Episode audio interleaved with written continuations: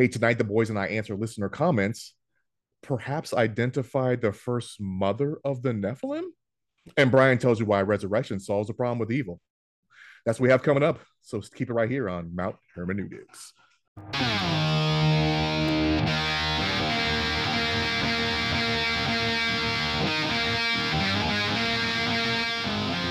You're listening to Mount Hermeneutics, where three Marines give their perspective on God, faith, and spirituality with a heavy lean on the divine council worldview.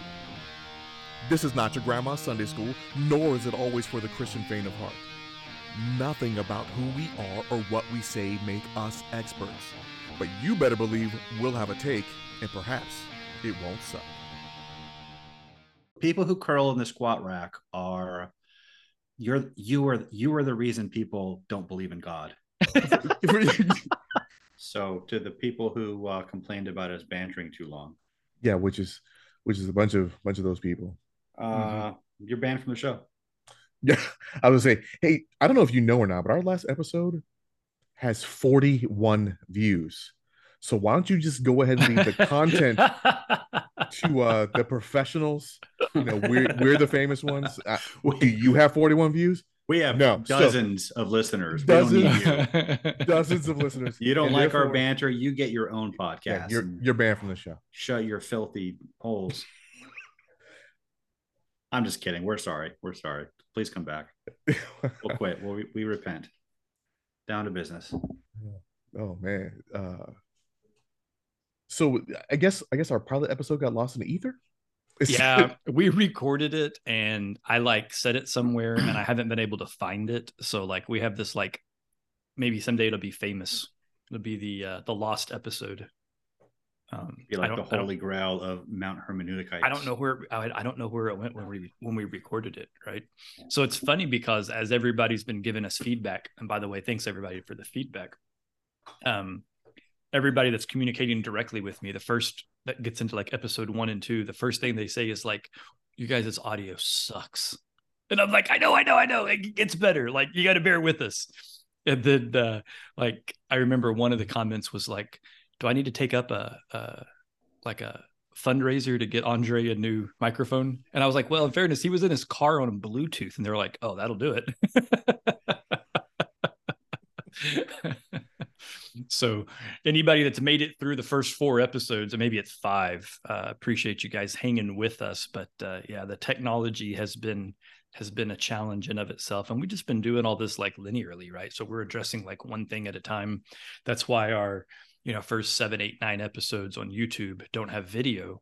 Um, i think i have the video somewhere recorded but we weren't editing in real time. So it would be like a recut which would be like a remaster if you will um, and i don't know that we have the bandwidth for that so now we're trying to make a better go at uh, you know keeping the audio and the video integrated so that they can both be you know watched and viewed or listened to at the same time but let us know in the comments also what format you guys prefer. Is is regular traditional podcasting audio only what you guys are interested in, or you, or who's consuming via YouTube?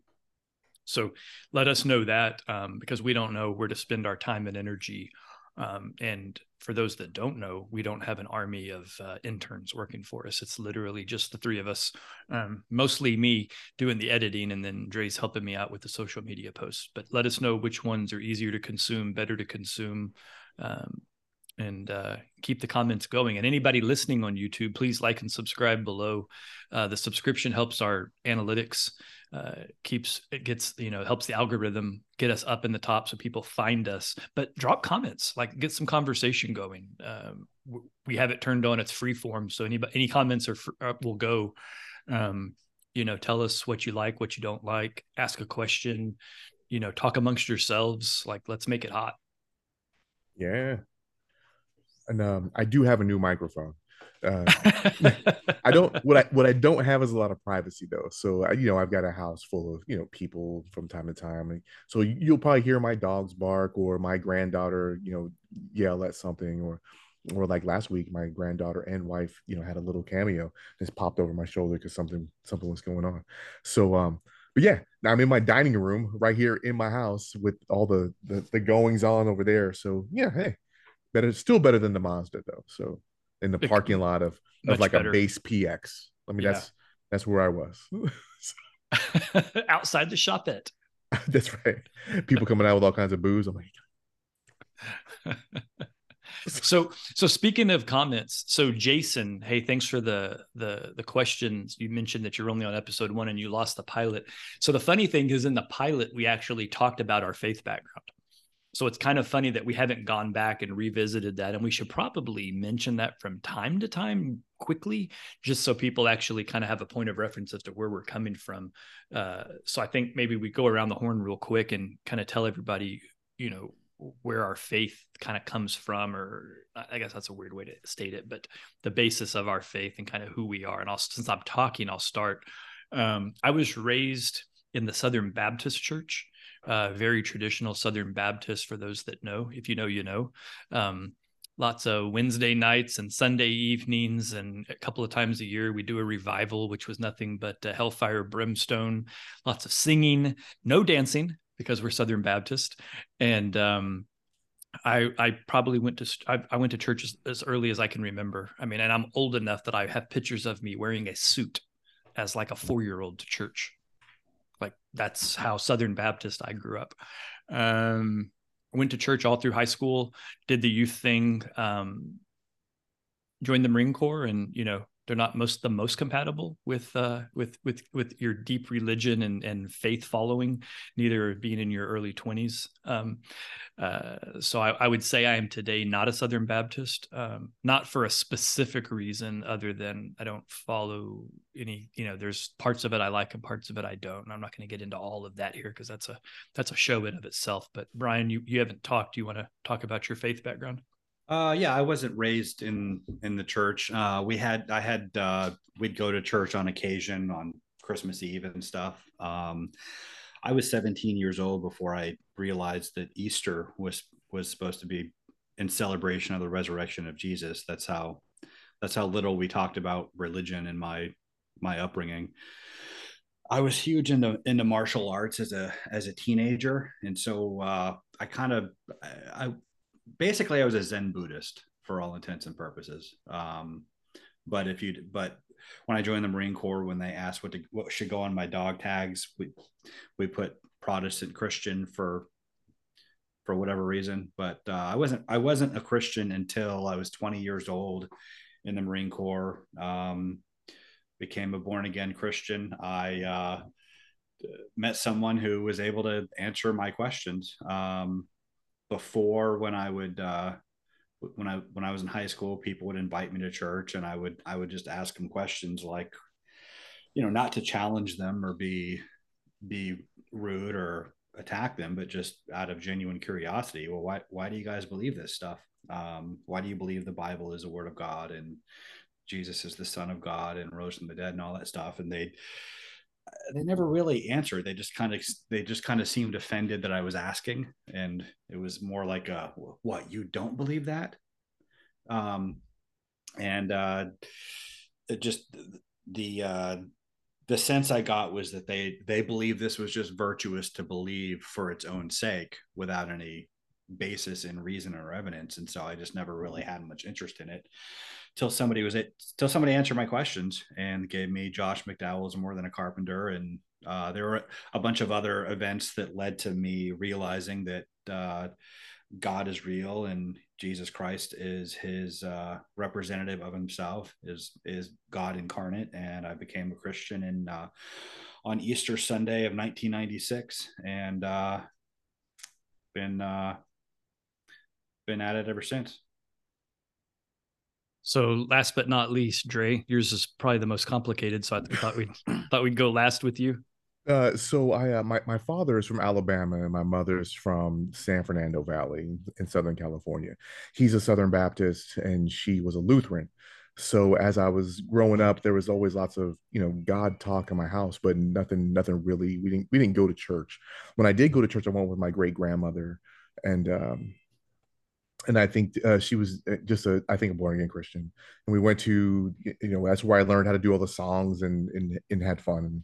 But then one time when I, one day when I was about seven years old, my mother uh, had some Bible study with some Jehovah's Witnesses, and also there was a of witnesses that were in my father's work and uh and then they converted so so by the time i was seven years old that was my last that was my last um halloween as as it were and i dressed up as as as yoda because uh, uh return of the jedi was coming out right around that time and uh definitely empire strikes back so i was yoda for my very last halloween when i was seven years old um so just growing up in in the the Jehovah's Witness way, um, you know, I was on the street in a suit from the time I was eight until I was close to.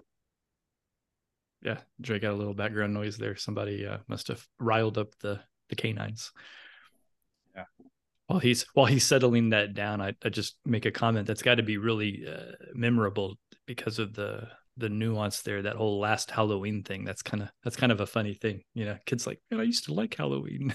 All that free right. candy. Yeah, what's i'm kind of bummed about what's that. wild about that is that i didn't get my last christmas at that time right? Because so it happened right in between yeah, like in november. Halloween to we don't celebrate christmas. Right. Like uh you know i'm seven. You're like hold on what did i do wrong? Right? so i've my, been good my, all year. my brother's only two so he doesn't you know he doesn't he doesn't remember that yeah. yeah um, but but yeah, I was doing so it's it's three nights a week. There's the uh there's the Tuesday night Bible study, of course, there's the the Sunday watchtower meeting and in the sermon, and then Thursday night is theocratic ministry school. So for a long time, even when I when I was about in junior high, I did a lot of theocratic ministry school stuff where they they teach you about how to talk to people, basically the, the sales pitch, right? And then you actually get get um get graded on it. So you would so basically you would get like a bible passage you'd have to read it and whatever like for that week. One of the times i remember i think i was 12 um hand gestures was the thing i was being graded on. So wow you know, as a, so you're like I'm getting reading, like public speaking skills yes. as a child. Yeah i mean, I mean that's when, useful. It's it was and it, and it is. Um but anyway, by the time I got to high school, my my dad really wasn't involved in it. My mother was the only one in our house baptized. I um I kind of fell out of that thing, and then I joined uh, the United States Marine Corps. And as you know, little little, Witnesses, little uh yeah, just so so so Jehovah's Witnesses are conscientious objectors, and and they don't you know they don't pledge allegiance to the flag. They don't pledge allegiance because they don't put the flag above God. Um, so I had to just convinced my recruiter that I was denouncing that. And then I and then I went. So, but before I went to boot camp, I met a young lady. She's from Utah, and she and her family are all LDS. So as I go to boot camp, this is I'm like, hey, I got this this girl that I'm into, so I'm gonna start just checking out the LDS faith while I'm there. And Dre, um, to be clear, LDS for those for those that don't know what it stands for. The Church of Jesus Christ of Latter Day Saints also known as Mormons. So so you probably heard the the Mormon word, and the, but they are they are Latter Day Saints. Um, they they kind of they kind of consider that to be like the M word, right? With them, it, that, it is, they don't right. like that as as it's as it's a pejorative more so than a descriptor. I think so lately, yeah, yeah. Even though they do read out of the Book of Mormon, right? Right. So that's where that's where that. Haven't they been kind of leaning into that though?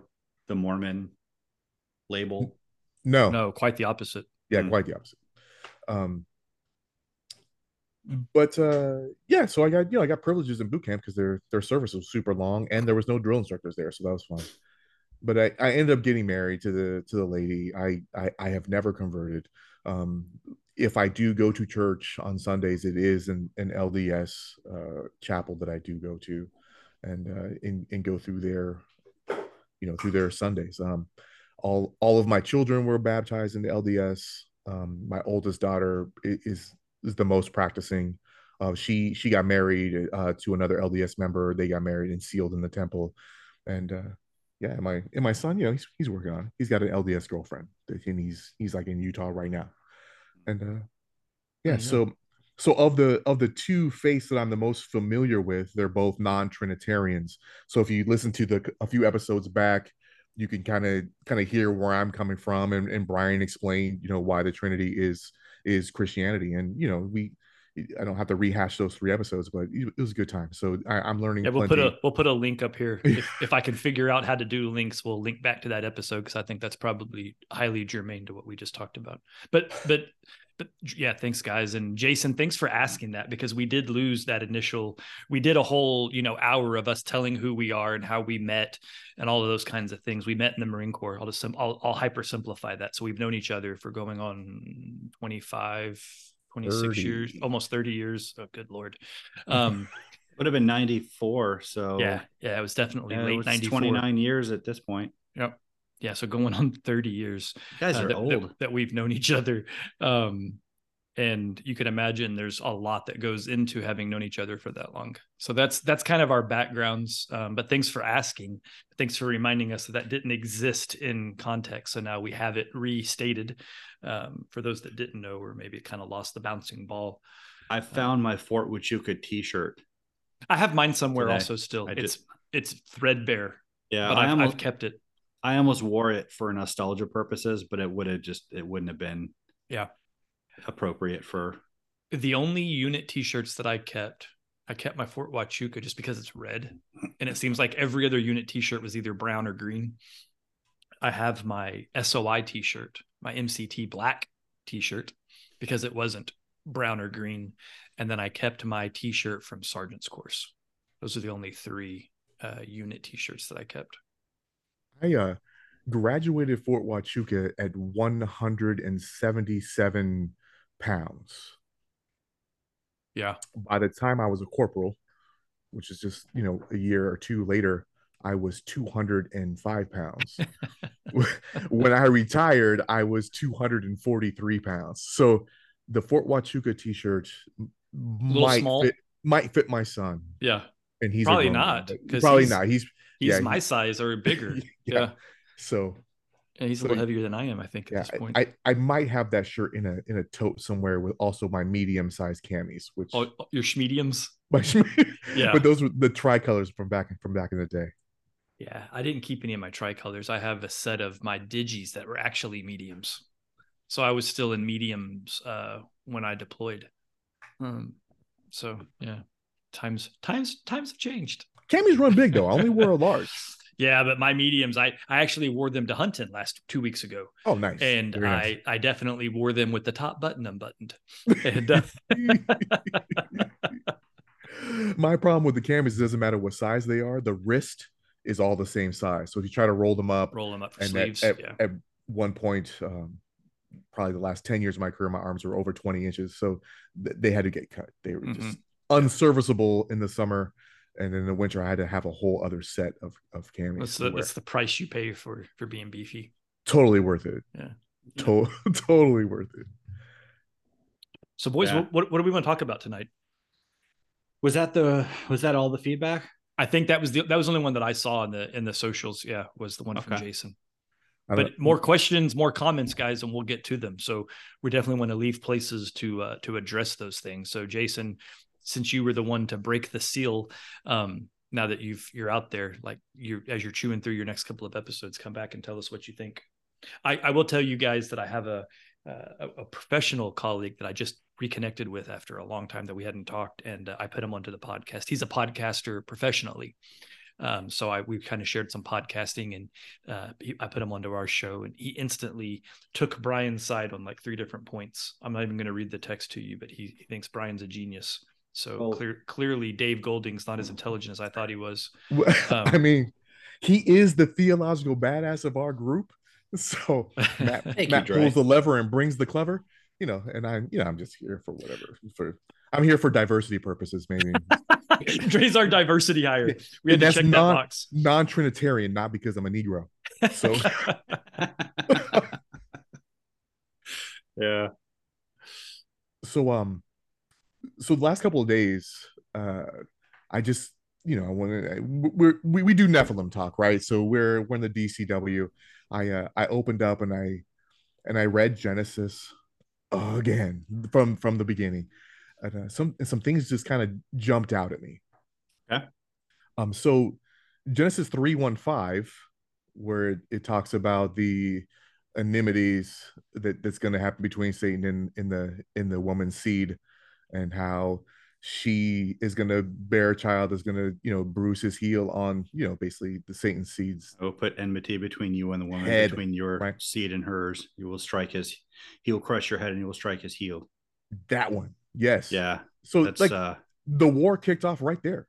Like here, yeah, here we are. You, you know, it's it, it's crazy how much information and how much time lapse that goes in to the first few chapters of Genesis. I think it's somewhere like 2000 years be, you know, the antediluvian period right before the flood. Does that check Um, out? Scholars think that? Well, Uh, that's from before Adam- that's that's before we discount the fact that in the first like three verses, a couple billion years have transpired. Right. I'm not. eh, I'm not sure about that, but I mean, Adam lived 900 years, right? And he yeah, was dead before the according to the text. But Right. yeah, I just I, I'm I'm I'm uncomfortable reading it in those terms, like trying to to match it to to cosmic time as we know it, because they wouldn't have they wouldn't have had that understanding of it at the time. But Okay, sure. anyway, I don't I don't want to But- derail you guys' but- thought but- process with my but generations for sure. yeah. Right. Um, I'm not sh- like I'm not sure if we're if we're looking at actual history from what we can from what we can know outside of the Bible. Um, the, the flood, the event that the ancients remembered as the flood would have been the Younger Dryas uh, extinction event, which was about twelve thousand years, and behaviorally modern humans have existed for about 50,000 years.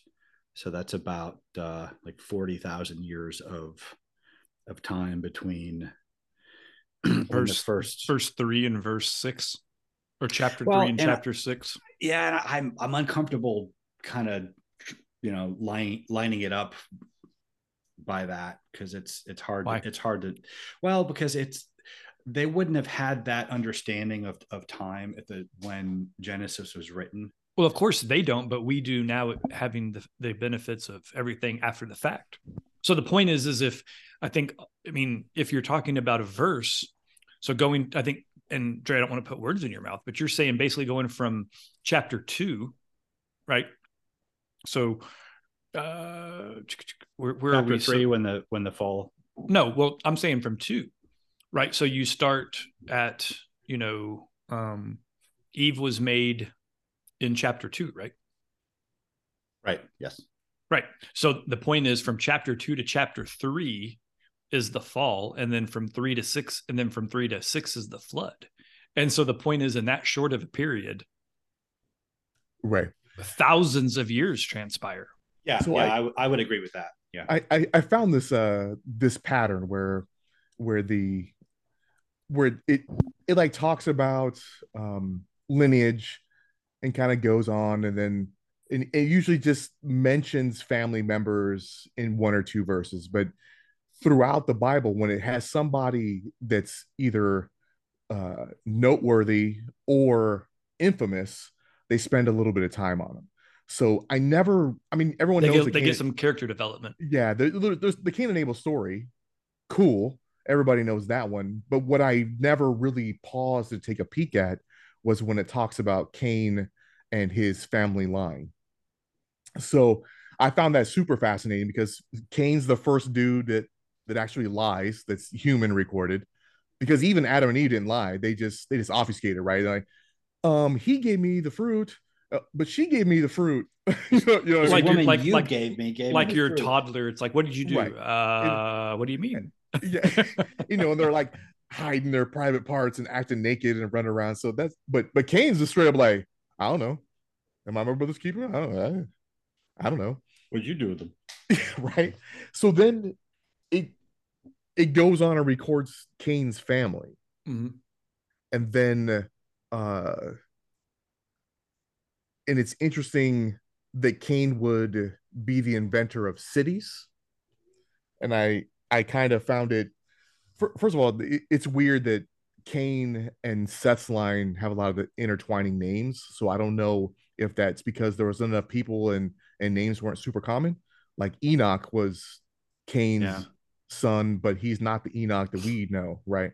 And the same with Lamech, because uh, isn't Lamech the grandfather of, of Noah, but that Lamech isn't the same one that's in the same line as Cain. Right. Anyway, uh, but to be the inventor of a city and to not uh, name it after God was was something that struck out to me too. So he named. What do you mean? What do you mean inventor of? I've never. I'm not. He's the first dude to like create a city, right? He created it. Yeah, is it there? Uh, where do you get he that founded from? cities? Yes, he he's he's the first one noted or recorded that that founded cities, which is I, ironic I, considering how he was. Well, but he's he, a nomad. Exile, he was exiled to wander, and so he founded cities. Yeah, but he. Hang on. But cities. He, cities. cities he he wasn't the first one to create a city though, because he went to a city or a land that no, was named. He, he went to a land, but that's not a city. Mm, okay and and then if you if the Sumerian text also the the oldest city in Sumerian text is is very similar to the Hebrew uh, Enoch. I think it's Uruk is the name of of that city. Hmm. But the next two cities mentioned in the Bible after Cain's city uh, is Nimrod's city, and then Sodom and Gomorrah. So I find it interesting that each each city that's mentioned early in the Bible is is kind of an kind of an evil line. Yeah, because God commanded humanity to to multiply, increase in number, fill the earth, whereas cities are people gathering to to kind of cluster and be be stationary. Hmm. But but here's I guess here's, I passed over that. I never really. It's it's funny that I maybe because I always stopped at some of the other stuff, but I, I never noticed that. I also never really note picked up on the thing about Tubal Cain. So so there's two two verses that that kind of list Cain's Cain's little patriarchal line, and then it comes to a dude named Lamech, mm-hmm. and and Lamech, perhaps his family might be the first ones to intermingle with with angels, and the reason why you say that is because when it stops at Lamech, all of a sudden it, it gets more personal. It's it, it devotes like a whole uh, more verses to him and his family. It lists out his sons, not just one son, but lists out three of them. Um,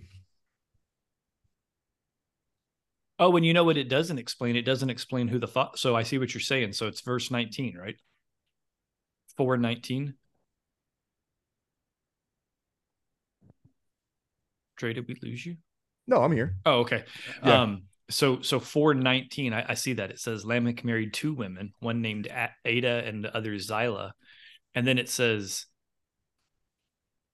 oh wait no i, I misread that then so, it says but, Adah gave birth okay never mind but I, I think what um what's significant about that is so god sets up the institution of marriage with adam and eve mm-hmm. but this dude lamech comes along he's like i'm gonna take two wives why because i'm not i'm not into god and also he he brags and I think it's the first time that we see some kind of uh, Hebrew poetry that's kind of stuck in the middle of, of, of a verse. So maybe it was a song that Lamech had written, and he just brags about killing dudes, and there's nothing anybody can do about it, right? So he kills people, um, and then he also talks about he kind of mocks God by uh, God gives Cain, so his grandfather Cain gets this protection if anybody harms Cain, it's mm-hmm. sevenfold. But Lamech's like, I don't need your protection because if anybody hurts Lamech, I'm going to kill him 70 and sevenfold. Mm-hmm. And I went ahead and took two wives. And the very next time that the Bible mentions anyone taking two or taking wives, it's when the angels take uh, women. Hmm. So You're focusing on the word take versus well, having I mean, a even, or... or, or even just having multiple wives. Mm-hmm. Um, uh, and then his his next sons, or or Lamech's sons, so you got Jabal, and he is the father of tents and cattle. And then you got Jubal, who's basically the inventor of music. And then you got Tubal Cain, named after the first dude that, mm-hmm. that killed somebody. He makes tools and um, weapons and things of that nature. And his sister is super beautiful.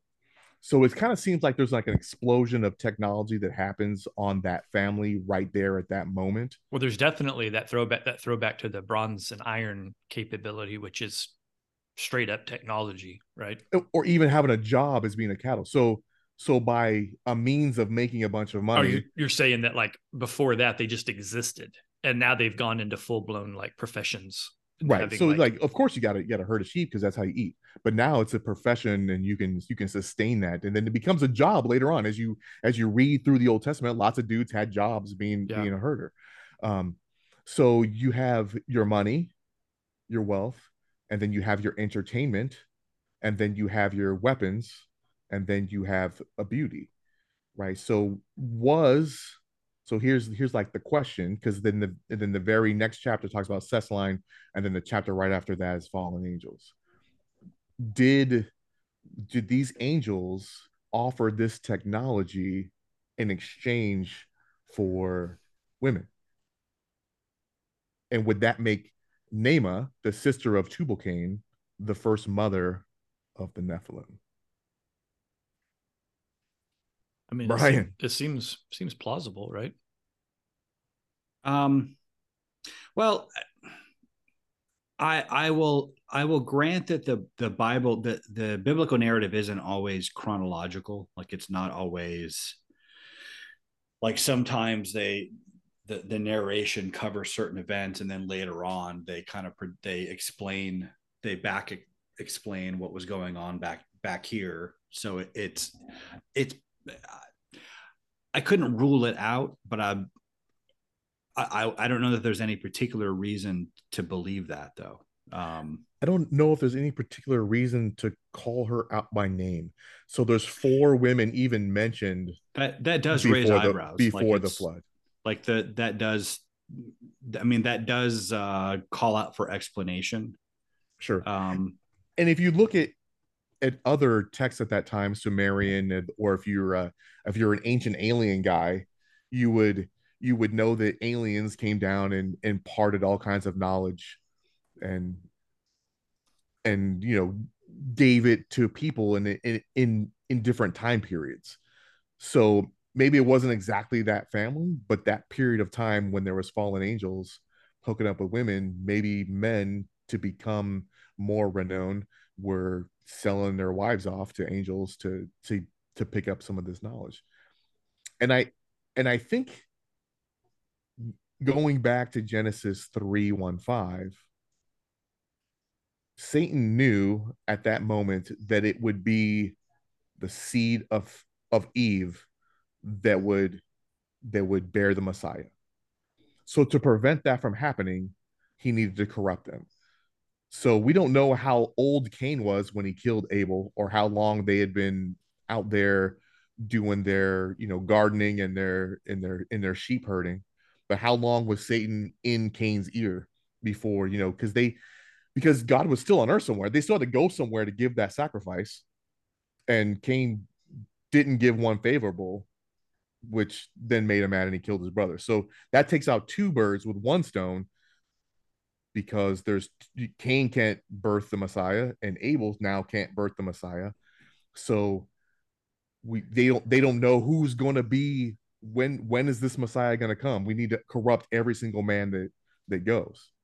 So on the whole Cain side, if we just mess up their DNA with angel stuff and angel magic and the occult, then we know that that will not be so, so then, so, the, so then the, the Bible deals with with Seth and his line. So I've read. I mean, I think that's entirely plausible, simply because I remember reading somewhere, and it was it was a secondary source, so it wasn't biblical source, but it makes reference to the fact that Noah was the last pure pure blood, and that everything after Noah had some level of I don't I don't know what the right word here to use is. I'm looking for a genetic phrase, right? But some type of a derivative of that Nephilim offshoot.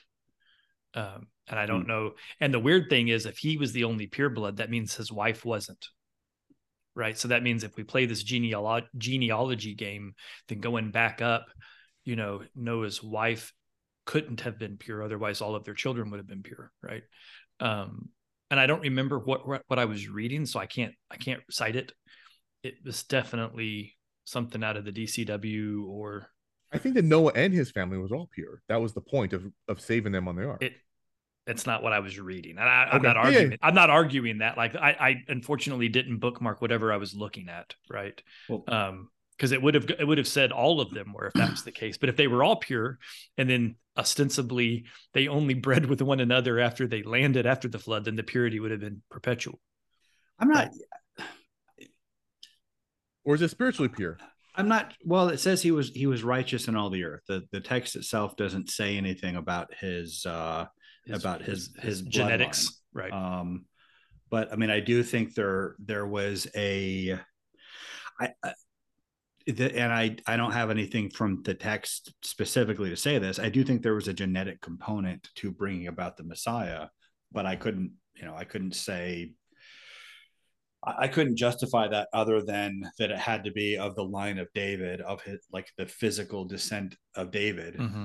who had to be the phys- of the physical line of Judah, who of course came from Jacob, from Isaac, from Abraham, and going back to Noah and, and Seth. Mm-hmm. Uh, why you were talking, I never heard the stuff about Naamah before. While you were talking, I looked it up. Wikipedia has an article on Naamah, um, describes who she is in Genesis. She is often conflated with or connected to Naamah of the Zohar, one of the first women to seduce the Grigori and birth Nephilim. So Dre might be onto something. The Zohar, if you're not familiar, hey, hey it's a uh, it's one of the the foundational text of Kabbalah, hmm. Jewish mysticism, um, which is, of course, as we've discussed, there's a Kabbalah along with Hermetic alchemy, along with angel magic. It's uh, it, it's a major component of Western occult tradition, um, which is, as we've discussed with in our talk about John Dee and uh, and Aleister Crowley and Jack Parsons, this this whole idea of seducing the watchers and getting this hidden knowledge it's, it's kind of a major recurring theme going from genesis up through the middle ages to to today. Um, yeah i do think that it does trace it, it does trace all the way back up or or that occult goes back to her because uh, or someone like her because some think that even she was deified later to become maybe venus because of who she was associated with, like Vulcan and uh, was it Mercury, like war gods and gods of of you know weaponry, like like Vulcan. Mars. Was, Dude, that's Mars. That's, Mars, yes. That's that's pretty wild then, because that would be Tubal Cain, right? The whole Tubal Cain, tool and the weaponry and everything. That's that's actually crazy. And if and if he gained that strength or gained that technology through divine intervention due to sex, well then maybe we can get the next thing through sex, like Jack Parsons and uh, and uh, Tom Cruise boy L. Ron Hubbard was trying to was trying to pull out, trying to get get get Babalon so that they can birth the Antichrist. I do think we should be cautious about over speculating. Um, I mean, I think that these are interesting questions to raise, but I'm not sure we can conclude. I mean, I, I don't I don't know if you have you were if you were taking that somewhere or no was i was a... i mean i'm i'm taking it that that i i agree with you that the occult goes all the way back yeah to genesis 6 and if not to genesis 4 i guess is the and and that's here. and that's where when i was reading genesis 4 i was saying i was thinking there was a direct line from 4 to 6 which crosses into our topic uh, a couple of weeks ago. Yeah. Yeah. And it's it, as I've been studying all this, it, it, it, you know, the, the obvious question is, well, why, why doesn't the Bible just say all this stuff outright? Why does it like, why do, why do we need the book of Enoch to fill in the blanks for what happened in, in Genesis six and explain what happened to the watchers and, and all the, all the other stuff that's going on behind the scenes in Daniel. And I, I kind of, it seems like the, the biblical writer's purpose wasn't to call attention to the watchers and to the to humans getting this this magical knowledge and this all, all the all of this these occult secrets like they didn't want it they didn't want the bible to be written as a how to for how to to summon watchers and and birth nephilim. Um, but they wanted to acknowledge its role in corrupting humanity. Um, and so um, well that depends on your view of the the intent behind the people that set canon. So but but What- what no you- i did i did read i think i read somewhere this week and i can't remember where it was where he the, the author of, of what i was reading damn it i wish i knew. But um he was saying that the bible is accounts of god and man and that struggle and and the messiah where the apocrypha talks a lot about angels and what they were doing. So there's kind of this this angel uh narrative that goes on the apocrypha um specifically enoch and jubilees and which, Yeah. which is interesting that, that the name jubal is one of the sons which means hmm. trumpet and jubilees so like he really was like the music guy mm-hmm. i'd, I'd kind of like matt to elaborate on what you just Yeah. said Like, what, do you, so what do you mean by so that so I've had an, a long-standing burr under my saddle with regard to canon, and we've talked about it a bit amongst ourselves offline. We haven't actually done it online fully. I think we touched on it during one of our episodes early on. Maybe it was like, I think it was maybe our Holy Spirit episode. we had a pretty lengthy discussion about why uh why there hasn't there haven't been more right books why there haven't been more books but but i have i have i have a burr under my saddle about apocrypha specifically dead sea scrolls specifically enoch and jubilees. Um, i haven't read much about all of the the apocrypha so i don't have a formed opinion on all of it. But i'll simple i'll hyper simplify and just kind of I'll, I'll give you guys the baby up front then i'll give a little more detail. I believe it was the roman catholic church that structured this and whatever that means the early church the vatican to, to make it more specific um, determined at some point that there was parts of the quote unquote bible and i say the bible because it's part of the ethiopian bible right? So it was the bible at one point. These were taken out. It's not that these weren't considered to be added in so I'm, I, I and i won't just to be clear i'm not interested in an ulterior an alternative version of that story it was part of the bible um, whether it was our Bible or not, it's a different conversation. But there was more than one Bible, and that was why we had all these these sessions where all these popes or bishops came together and argued, right? But I can't help but believe that the Catholic Church, the Vatican, decided these are either too difficult to talk about, they they're not helpful, or they open up conversations that are, um, you know, um, less than beneficial to the Vatican. And so we're just going to take them out. And I think now, while saying that, any Catholic listener was just highly offended by me saying that. I think the good news is that taking them out doesn't limit or decrease the ability for one to understand God and to become saved. So it's not as if that removal uh, neutered the Bible or or or took away from the ability for one to know God. But that doesn't mean that those books weren't inspired writings and or should not be part of the story for man to have either as a cautionary tale or as just pure history. So that's my that's my position. when did the vatican so you're saying the vatican removed books from the bible which which books specifically I'm specifically speaking to Enoch and Jubilees. when were they removed I don't know. And I, I, I and asking me these kinds of like, you know, let's do this wizard's duel about when and which cataclysm, what catechism was it? I don't know.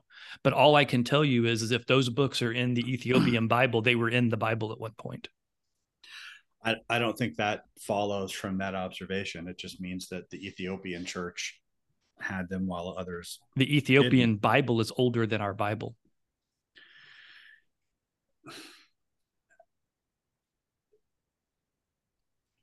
What, what do you like meaning what like it, how how are you how are you dating the age of the ethiopian bible I'm saying the Ethiopian Bible existed before all of the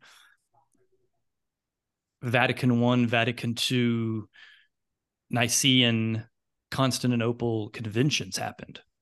And so whatever canon was established by all of those guys the Ethiopians were unaffected. Well, you're the way you're you're telling this, the way you're narrating this, you're it's this suggests that like the the mainstream church didn't have a Bible until until the Catholic Church canonized no, it. There were multiple Bibles. Well, there were we we use the word Bible as shorthand for the collection of the canon. Mm-hmm. Right. Um it's not it's not that they had multiple bibles they had the same basic core documents um, s- some pockets of the church didn't include second peter right. or some pockets did include that but also included the, the shepherd of hermas stuff mm-hmm. like that um, I mean, so they had the Bible, they had the they had the books we have in the Bible. They just they didn't. There was no reason to make an official list until certain heresies rose up, where they like the first the first heresy where they had an actual church council to establish the to establish the. This was in Rome during the Marcionite heresy, and it was only because he was trying to get rid of all of the non-Pauline scriptures like he tried to he he was he was pushing this kind of offshoot of, of gnosticism which had it that the god of the old testament was evil and the jesus came to save us from the god of the old testament on be on behalf of the one true god. And to support this he basically did away with the old testament.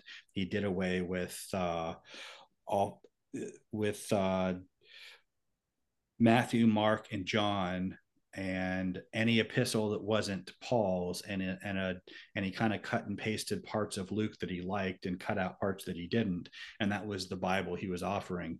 And so it, it was really just in response to episodes like that that the church had to come up with a canon in the first place. But it's it's at no point did they did they have the book of Enoch in the canon and then somebody made a conscious decision to remove it um, I would argue that that John's discussion with uh, with Nicodemus in John chapter three, he's I think he's he's referencing the book of Enoch when he says so for for anybody who hasn't read the book of Enoch, it tells the story. It it provide it expands on Genesis 6, explaining how these 200 beings called watchers descended on Mount Hermon. They swore their pact to take human women. They fathered the Nephilim. They gave all this forbidden knowledge to man. God flooded the earth. They were locked up in Tartarus. Um, then it tells the story of how Enoch was taken up into heaven, and he was he he he kind of had this tour of of heaven in which he was shown all the geography and all the sites and emerald mountains and stuff and he also went to sheol to see where the to the to the abyss to see where the watchers were locked up and it's it's kind of uh it was kind of renowned during the second temple period during the time of jesus for these elaborate descriptions of of the scenery in heaven. And so when when nicodemus came to jesus at night and uh, said rabbi we know you're a teacher who has come from god for no one can do the signs you are doing unless god were with him. And jesus said i tell you the truth no one can no one can see the kingdom of god unless he is born again. And then they they have their discussion about being being born again in the spirit um, at one point, Jesus tells him, No one has ever gone into heaven except the one who came from heaven, that is the Son of Man. Um, I think that was a ref. I think I, knowing how largely the Book of Enoch loomed in the thinking of of Jews at the time, um, and we we've we've talked about that before, and Michael Heiser talks about that in an Unseen Realm and Reversing Hermon, um, and lots of other material he's put out now that we know that, I think I think it's a it's a reasonable inference that Nicodemus had that in mind when he came to Jesus, and he he was thinking, well, since since Jesus is a teacher who came from from heaven, um, who he was a teacher from God, well, maybe he can speak to this and likewise share share some kind of report on what what the geography is heaven like. Can can he tell can he can he tell us something akin to what Enoch is reported to have said in the book of Enoch, I think Jesus was was basically rejecting Enoch as scripture yeah, when he says, "I don't think so. That didn't happen. No one has ever seen this." That, okay. So, Why? so I find it weird that you pick Enoch. So if we back up and I was to ask the question, who are the people that supposedly ascended to heaven? Or let me ask it a different way. Who didn't die? Enoch and Elijah. Right. Who do people say? What name is shouted when Christ is dying on the cross? It wasn't Enoch. Eloi, Eloi, lama sabachthani. They Is say that- is- they say he's Is that they, what you're talking about? referring to Elijah. Okay, he's calling Right. Elijah. Right. Okay. So so why would you jump to Enoch as the one to refute? Why is he not refuting Elijah? because there's because there's no literature that has Elijah having a vision of heaven. There's also It's- no literature of, of of anybody ever assuming that Christ was was Enoch, or that he prays to Enoch, but they're referencing Elijah. Okay, so how how is that relevant here?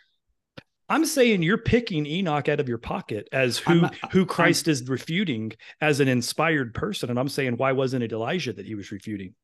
Okay, so no one has ever Nicodemus is at comes to Jesus at night, right? And Mm-hmm. he and he acknowledges him to be a teacher from God.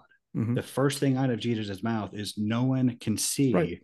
The kingdom of God unless he is born again. Right. We don't know exactly what So the fact that Nicodemus- Enoch reported what he saw in heaven, right. Jesus saying that didn't happen because Right, but how, but why wasn't it a vision? Why is it why? So there's so many times that Do- do people you have under- visions. Do you understand what I'm saying about the, the conversation that Nicodemus and, and Jesus I were having? understand what you're having. I'm I'm I'm suggesting that you're making a bad inference about what it means Okay. because he clearly isn't. He's definitely not clear. He didn't use proper nouns, so it's left it's left to interpretation. Okay, so we do read in the Old Testament how, according to tradition and the book of Enoch, Enoch went into heaven and had these visions of the of the scenes and the geography there, right? Mhm. Mhm. We also have Elijah going to heaven, but there's nothing. He doesn't report back. it. Right. Right. he But- didn't but come there- back. But there is a there is a prophecy that Elijah would return before the day of the Lord. Mhm. Um, so that's why they were saying that at the cross. But it, as far as But yet he but but the point is he supposedly went also is my point. So Okay, what I'm trying to get at is my point is that my point is that you are specifically saying that the book of Enoch is inspired scripture. I'm pointing Oh, out I didn't say that. I didn't say it is. I said I'm not convinced that it's not. There's a difference. Okay. Fair point. Um, my point is that Nicodemus clearly came to talk to Jesus about, hey, what's heaven look like? Mhm. And Jesus told him, well, that's not something you need to worry about until you're born again, because that's the that's the condition of seeing the kingdom of heaven. Right. Um, I have spoken to you of earthly things, and you have not believed. How then will you believe? Right. He's basically things? saying, "Bro, pump your brakes." So, Like, yeah, ha- right. ha- but pump your brakes about basically, that's Christ's version of going playoffs. Playoffs. We're talking Okay. about playoffs. But the Or- point is, or- Nicodemus wanted to ask him about, hey, what's heaven like? Right. Because he like, why would he have this idea in mind that Jesus would have these these reports about the scenery in heaven? Mhm. If not, I mean, I, I don't think that's a coincidence, and I don't think I'm I don't think I'm reaching to say that you have this body of literature in which this happens. You have Nicodemus coming and asking Jesus to give his report about heaven, and Jesus tells him, I've spoken to you of earthly things and you have not believed. How then will you believe if I speak of heavenly things? And then he says, No one has ever gone into heaven except the one who came from heaven, that is the Son of Man. According to that, this this story of Enoch going into heaven and seeing the sights there See, that whether whether even if that's even if you you want to argue that they didn't have that specifically in mind what jesus just we what jesus just said here still precludes that so, so so so yes and no. One, Enoch's story of his trip to heaven could have been a vision. And saying that nobody's had a vision of it is not what Christ said. He said nobody's nobody gets there without through me. Right. that's, that's that's not what the text says What what are his exact words? What's the exact quote? the, the book of enoch No, you no. john Yeah. Yeah. Yeah. yeah. he He's said no one has ever gone into heaven except the one who came from heaven means him. the, Okay. the book of, so that means book of Elijah's not in heaven. So then so then so that so based no, it on means that, Elijah hasn't come back. no, the it means he hasn't En- gone to heaven. okay I- I- honestly I'm agnostic. I don't I don't know how to interpret that. I don't I don't know how to to square what happened with what's reported with Elijah with this verse. But what I do know That's is that, that- the book. so so first of all, I appreciate you But- saying that. but 'Cause I- what what I do I, know, am cool with that. I'm cool with us saying we don't know because it's it's it gets a little wrapped But- around itself, right? And but so what I do peace. know is that the book of Enoch does narrate Enoch physically going to heaven and being given I a agree. tour. But could that have not been a vision? Like maybe he didn't physically go. Maybe he went metaph- metaphysically, or maybe he just had a vision and he's just reporting his vision. Why is that not okay? Maybe, but that's not what the book says. No, but I mean, so now we're getting into that whole literal thing. Did Jonah really And- get swallowed by a big ass fish? and and but the whole point of that story it's based on the verse in in genesis where it says enoch walked, Walked with God. walked with god and then he was no more Right. the tradition is that he was no more because he, he ascended. physically taken up into I heaven. agree. so I agree. so this idea about him having that oh it wasn't physical or literal he just had a vision that but my point is simply that it's it's not clear, right? And and I understand what you're saying, and I don't. wait I what's not clear whether or not either Enoch or Elijah ascended into heaven. Like it's it's it's like I'm confused because Christ said it doesn't happen, and yet we were told previously that it did twice.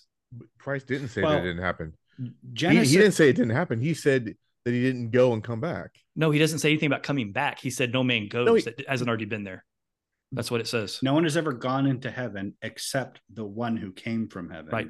That is the son of That's man. what he says, which is really weird. Oh, Okay. Well, yeah. Which okay. which then that could have just been translated wrong, or that might have been recorded improper. Maybe that's not what he said. Like, I mean, Uh, my point is both can't be true, it's a, Christ it's a head did- scratcher. right? Christ can't have said that, and Elijah have ascended. So put a pin in Enoch, and that's my whole point. Is you, But- you and, and I'm not saying you, you Brian. I'm saying everybody that's ever refuted the Book of Enoch But let's be clear here. leans on that story and then what Christ said in John, but it invalidates Elijah. So, like, where are we? I would. I mean, you know, people can make up their own minds. uh, Their, make up their own minds about how Elijah fits into it. But what? But given the given the prominence of the Book of Enoch at the time, I I think it's a it's a safe bet that that's what they had in mind. And Jesus was saying that that didn't happen. That's not that's not See, a that's I- not an authoritative I, story. I get it. And And, I read way- it this way, by the way, because Christ always. just a point of just a point of clarification though the book of genesis does not say that enoch was taken into heaven No, that's doesn't. what that's what tradition that's how tradition interprets that But when it says no more, it actually one interpretation says he didn't. Death didn't didn't didn't didn't claim him. So there, there's Um, one there's one translation that says he didn't die. i don't think it says that literally There, it might, there- there might there's be a translation. I forget which one it was because I I sit sometimes when I'm reading, um, you know, a verse in in uh, Bible Gateway, and I flip through all the translations just to see the different ways that a verse is written. And there's a couple that say, "and he didn't die," and it's really weird. I'll see if I can Uh, find it while we're talking. I don't want to. yeah I don't want to. I don't right want to like sit here and. um genesis 5 24 enoch walked with god Yeah. and he was not for god took him and it, the septuagint says and he was not found for god took him whatever that means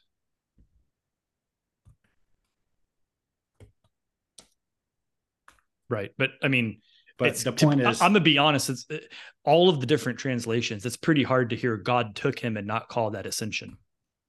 Well, that's I mean that's uh, that's that's how tradition typically reads it, but uh I mean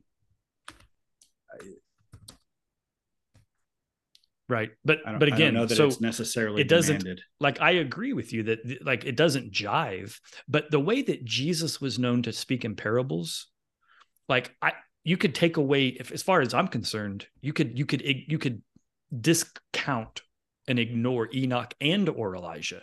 This guy comes up Jesus and says, "Hey, tell me about heaven." He's like, "Why should I tell you about heaven? You don't even listen to me about the earth." And the guy's like, "No, seriously, tell me, tell me about heaven." He's like, "Look, nobody gets to go except me. Nobody's ever been. So why should I tell you?" And the guy's like, "So you're not going to tell me what heaven looks like?" Like that's like that's the conversation. Right, It's like, like, I don't care if anyone's been there. I've been. You've been there, right? I, I- just tell me I'm you came I'm like you. you remember what it was like. Tell me. And Jesus is like, no, I'm not wasting my breath on you because it's not worth it because you won't believe me about the other stuff. Like to me, that's as simple as the exchange was. It, it, it's it's really odd to me to like use this like refutation of a person and use that to, as a throwback as a reason to discredit a book that showed up 400 pages before, a couple thousand pages before. Like that just doesn't make any sense to me, and it feels like a retcon.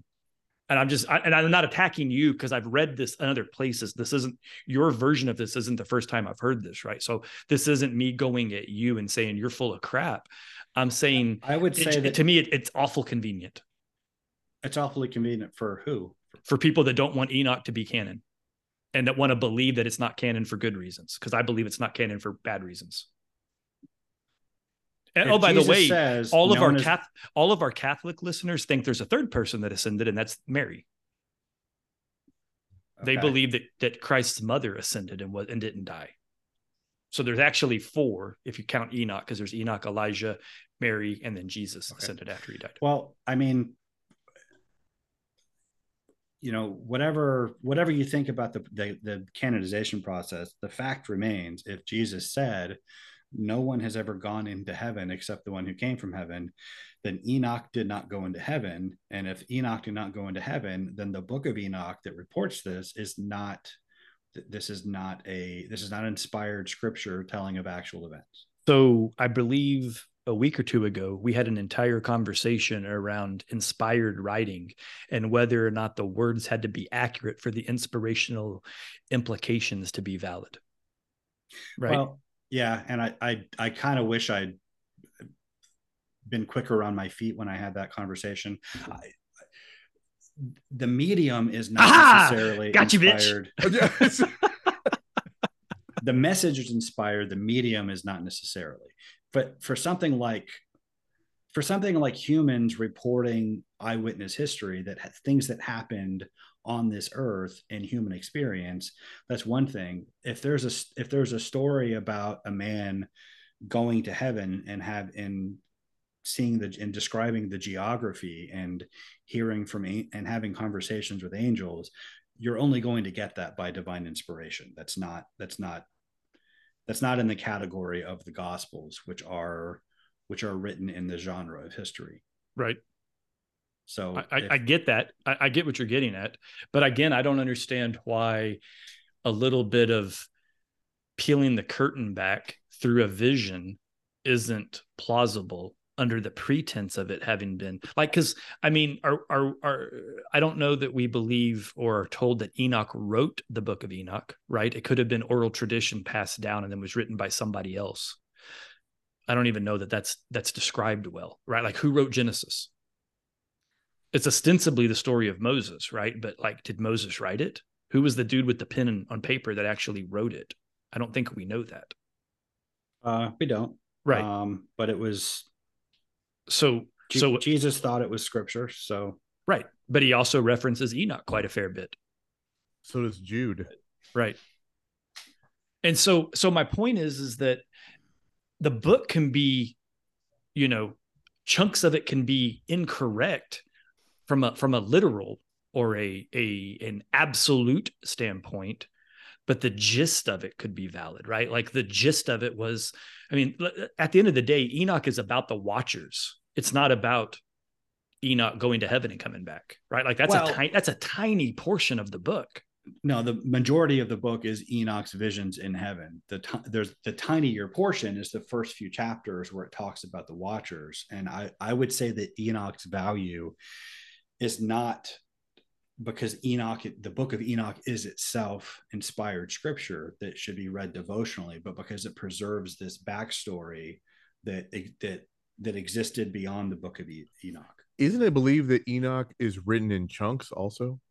So like the first section of it is written at a Yeah. different time than the Yeah. next couple s- what, sections. what Yeah. i've read is so like the it sec- could be like first and second Enoch, really. And I think that it is broken down that way. If you would like get an Apocrypha app, it would give you like first, second, third, and fourth Enoch. Yeah, second Enoch was written like after the beginning of the Mhm. church. Like that's Yeah. not, but Yeah. it, it, preserves a lot of Jewish traditions that grew out of it, but only First Enoch is is really in play when you're when you're reading the New Testament. Um, okay. Yeah. Again, not because Enoch itself is inspired, but because it preserves the the background story that was commonly held in in the culture about Genesis six and about uh, Mount Hermon and I mean, to be the the fact that the the title of Mount Hermon isn't even written in biblical text, right? That comes from Enoch, right? Yeah, I don't I don't I don't believe the word Mount Hermon exists in the Bible. That that's not true. It's it's throughout the Bible, but the, as it relates to the Watchers, it's it's alluded to in the Psalms, like it like there's yeah. there's a psalm about uh, how God's dwelling is in Zion and how Hermon Mount Hermon looks on with envy and how the the the the uh, the um, God's anointing falls like the the dew of Hermon.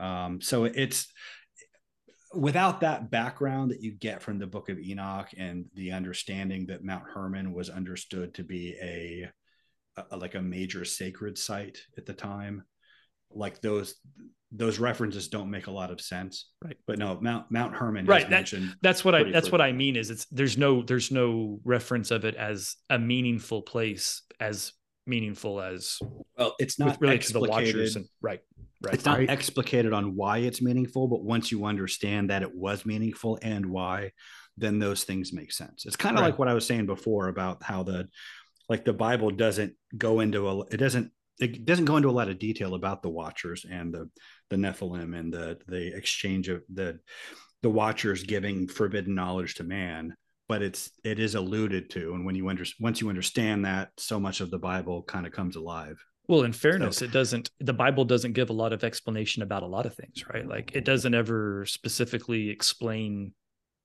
satan in in a sense that we've built an understanding of it him right? Like like uh, the whole the whole you know the the the the morning star fallen angel lucifer is satan is the devil. That's not drawn out in connected dots. Like you yeah, have, it's like, you it's have like to, ex- esoteric text right you have to well, you have to have a lot of like external writings and then a whole lot of you know offline theology to come to that place. Well it, it, it's kind of like the other stuff like when you have that understanding of the the divine council worldview about how there are um, there are these these supernatural beings behind the nations that that that are that are worshipped as gods then and then when you read isaiah 14 where it talks about the morning star um, and the lucifer light bearer then that makes sense that it's it's talking about it's not talking about the physical mortal king of babylon but the power behind right. babylon. But my um, point is if i'm not mistaken there's a verse somewhere where jesus is described as the morning star. It's the book of revelation. Yeah. right. So my point is is it's one of those things where it's like wait a minute. Thought the morning star was the devil. Like now the morning star is you know it's like is that because he replaces the it, it it's just it's not as straightforward as a lot of you know casual christians might walk around thinking because you know especially if you're raised if you grew up in the church like i did right? You're just told this is this is this. The snake was the devil the devil was the morning star the morning star was lucifer was an angel. Now it's satan is the leviathan. They're all the same. And you're like so like you, you need to you got to become that you know the scene from sunny in philadelphia with the dude with the strings all over the wall for it to like to to draw that conclusion. And there's a couple of inferences that had to be made also to get there. So I'm not saying it's not. He's not right, but my point is, is it's not as simple as one plus one equals two. That's all. Yeah, it's like I was saying a few weeks ago. You you have to kind of you have to put yourself in the position of the of the ancient reader and and understand as best you can what is the cultural background that this is written in and then it, it like when you when you use the Book of Enoch and when you look to the Enuma Elish and other ancient Near Eastern content about, uh, you know, what Mount Hermon. What did you meant, just say? The Numa, the what? The Enuma Elish, the Babylonian creation story. Yeah. Um, sure. Yeah, yeah. That that that Enuma Elish. um, you know, the Enuma Elish. That- that's, my, Everyone's- that's my next purchase for my bookshelf. Everyone's everyone's fourth favorite ancient Near Eastern text. Um, yeah. but um but yeah when you when you have that background understanding it the the bible makes a lot more sense. Um and uh you know like the tower of babel people read that and without understanding what a ziggurat was or what what babylon was or how ancient near eastern worship worked um people think that people mortals were trying to build a tower so humans can get into Walked- heaven They could like an elevator. Yeah. yeah, like a like the International Space Station where they can with a but uh but no, it was a it was a invitation to for heaven to come here. Um For sex. Unless for sex. Unless you unless you're a biblical flat earther. In which case they were trying to pierce the veil into heaven. Mm, okay. Why why wow. Don't ask me why I'm not a biblical flat earther. Well, Okay. we're, we're gonna have to find one of these. and Oh, explain okay. to me. You're you're Explain it to me like I'm a lance corporal. you're, you're making a I'm not making a joke. Like th- these people exist. They're, Ah, I know, I know. I mean yeah, and they believe and- that there's a that there's a that there's a limit to the sky and that heaven is on the other side of it. Like there's like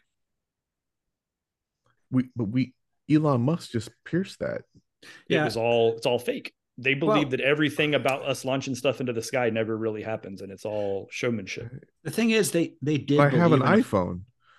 they did believe in a flat earth when the book of Genesis was written. Along with everybody else. yeah, it's it's still not. Oh, it it still wasn't that. It was still a ziggurat. It was still oh, I'm with you. I'm just saying there's there's another way to read yeah. that. Yeah. I just don't want to leave the people thinking that uh, if the Earth is flat, therefore the Tower of Babel was for humans to get into heaven. Because, but uh, also another. right i mean it's funny because even the scripture says that right the scripture doesn't god doesn't say they're trying to get to us he says they try to be like us Yeah. Um, also, another example of when I wish I had thought more quickly on my feet when we were talking about ancient Near Eastern uh, uh, a ritual involving sex. Mhm. I should have just said that the the the third act of Ghostbusters. That's what they that's what they did.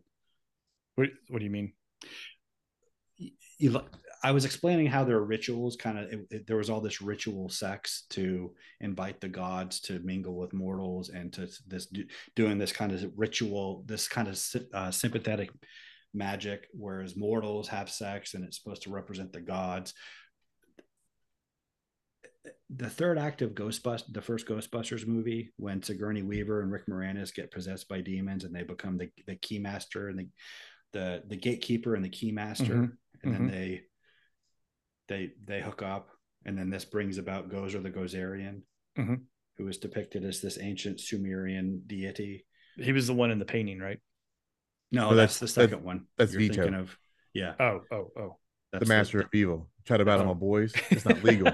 That was, oh that, Leo. that was Ghostbusters too. Um, Only a Carpathian would choose New York City and not beautiful San Fernando Valley.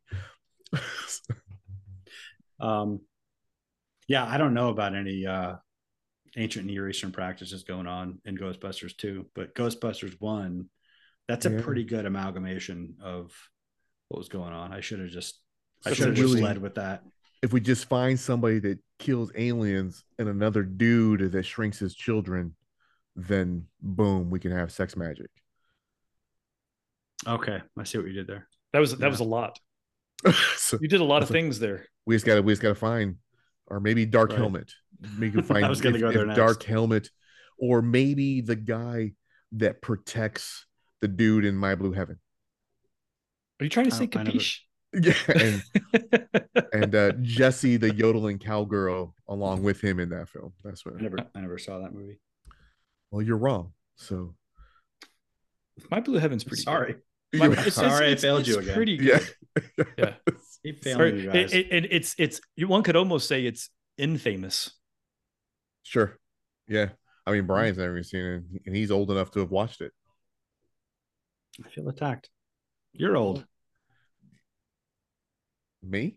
Yeah. So, um, Did you have another thing you wanted to bring up, Brian? Because I thought you wanted to talk about. I yeah, so I I think that Brian has an opportunity to explain to us why the resurrection solves the problem That's- of evil. that was the teaser you threw out at the end of the other Yeah. episode. now we're like, what are we like two hours in? But Oh, we got time. Uh, we got Uh, plenty of time. We've, been, sure we've actually we've I- actually been moving along pretty decent. We've covered a I'm- handful of topics today, Yeah. so I'm So- sure everyone tuned in for that. So thank you, Edward, for uh, you know, telling us to get on with topics. And here we are getting on with topics, and we still have time left. yeah um yeah because i feel like well this works out pretty well because i feel like i i failed to lay the basic groundwork for answering the problem of evil um and the resurrection kind of completes it on the other end i feel like i put a lot of meat in the middle but i didn't i didn't start very well i didn't finish very well but the first thing would I mean that's a good sandwich. Right? I Yeah, prefer there be more meat in the middle than you know the rest of it. But well this is more like the uh I can't like a- think of this a is more good like a Monte. Cristo. This is more this is more like the meat that completes the sandwich and the very core of it. Like I gave a lot of bread. You- You- you're- anyway, you're, this is you're you're failing at that analogy. Yeah, you should yeah. just you should just move on. I blame you. You you brought in That's the fine. sandwich analogy. That's fine. But um so the the concept of evil necess I mean you can't have evil as a concept without God. For something to be evil rather than just something that we don't happen to prefer, there has to be good against which to compare it. Otherwise, it's just what we don't like, which doesn't have any real moral content or value. For there to be evil, you have to have objective good. With, for there to be objective good, you have to have God. You're, you guys follow? I don't know. Yeah, I'm, I mean, the, there's a lot of atheists that think their things are good. Okay, but what do I don't, I don't know by- what that's based on because I, I that's the question I ask them every time. I mean, I say a lot of things are good, and very rarely is it aligned to the divine, right? Like good Well, and bad But are are, are by ends of a though? spectrum, right? Where do where do morals come from? How are they ends of a spectrum? Well, hang on, we're conflate we're, we're we're combining three different concepts. So there's good and bad. There's good and evil, which is different than good and bad. So that type of good is different. Maybe you should call it divine, evil and divine, and then there's good and bad. Because good and bad is just a scale on one to ten of how much you like something, Well, that's that's what I mean. Like, right? if- With if- five being neutral, everything on you know smaller than five is bad, and everything bigger than five is good. yeah, So I- it- I think that's what he's saying. He's saying with, without God, then there is no divine and evil. There's only good and bad. right and, and good Okay. and bad defined as what we happen to like Okay. Like, Okay. if you're if you're a sociopath and you're like you're you enjoy stalking and murdering co-eds well that that's that's good that's there's people stopping you from murdering co-eds that's bad um if there is It's, no uh, objective Aleister Crowley's will, right? Well, but ha- it's not. But hang on, though. That's different. So, so you're talking about uh, what's the? You're talking about hedonism, no, rel- no. as opposed. That's that's what hedonism is, right? It's just following what you want well to do. hedonism could be a particular value but if there's if there's no purpose to life if there's no if there's no god who created us and and with intending humanity for a certain purpose and intending for for us to to live a certain way for there to be standards for for human conduct Mhm. then the person who chooses to value stalking and murdering co-eds and then dies of a heroin heroin overdose because he's been he's about to be caught well that's just as valid a way to live your life as Right. Right. you know I got you. raising So- a family or So so say we we all agree on that point. Yep. Where are you going with that? well i'm just saying like that's kind of the foundational issue to answering the problem of evil um for evil to even exist as a category you have to have some sense of what what ought to be in order to say this is this is wrong and for that ought to exist at all even as a concept there has to be a god like if we're like all moral morality is a matter of obligation to conduct ourselves a certain way. Is that a long-winded way for you to say that the problem of evil only exists because God exists? That we can't even have a problem of evil without God? Yeah, it's. I mean, Okay. but Okay. but that is. I wouldn't say it's long winded. I think it's. You have to. Well, it was a lot more to- words than I used. You have to explain why that is. If if somebody's if somebody brings up the problem of evil to explain Why, there's no don't God. God, And, then you're you like, say- actually, it's the other way around. The problem of evil only exists because Yeah. God exists. yeah. If you just answer with them with that, I they're like gonna be that. like, they're gonna be like, nah, what are you talking about? But I, It's, I, not. You have to explain. Okay, well, what is good and what is evil well, I, before they get that. I think the bigger thinkers, when they when they say there's no God, then they say there is no good and evil. There just is. Right. And then and then we decide on things that are good by social contract. So if we have, you know, if if if the people that live in my space think that that's good or bad, then then it's fine. People live in my space. Like Tom? Like Tom, like who, first of all, babe, who the fuck Sh- is Tom? Shout out to Tom. Yeah, but uh, and then if you can expand that space to a city, and if you can expand that say space to a county, state, country, then then we all agree what's good and what's bad, and we can change it on a whim, right? We can we can say that Well, I mean, can- humans have done that, right? Like the French went to bed one night accepting an emperor or a king, and then they woke up and were like, "We decide you can't be a king, and we're going to kill the king, and we want to govern ourselves." Right. so like they no just good and evil. decided. So so it says don't take get your morals away from me because those those aren't those don't exist. The only morals is our collective morals of what we're going to do. So what do you say to that guy that says there's no God because there is no good and evil? I And would that's say the problem with evil because there is no evil. Um, when that guy, when I encounter that guy, I always ask him, were the Nazis objectively evil, or do we just not like what they did? Like, what it could it, it let's say the Nazis had won, and so we're all blonde haired, blue eyed, uh, German speaking Aryans now.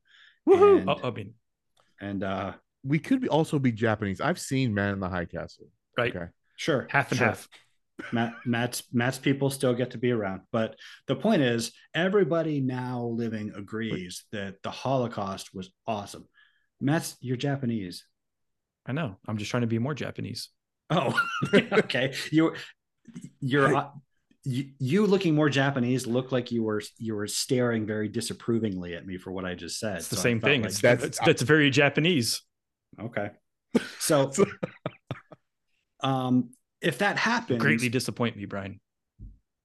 I feel it. I can feel it through the computer screen. Um, but let you know, let's say they won World War II, and now everybody, and now the the Nazis, the Axis powers now rule the world, and everybody agrees the Holocaust was the best thing that ever happened. Right. And uh, now that the world is rid of Jews, it's it was a great thing.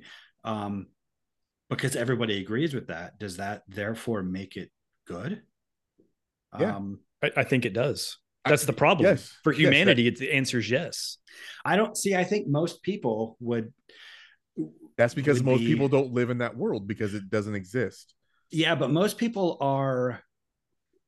Let me ask you this, Brian. extremely- Let me well, let me hold ask you this. Let me. I, Let me, I, let me- I have a, I have a way to explain my answer real quick. okay, uh, go ahead.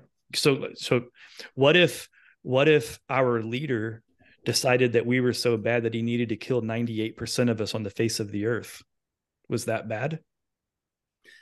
Um, are you talking about God flooding? Of course the I am. Yeah, Um, because it seems objectively pretty freaking horrible.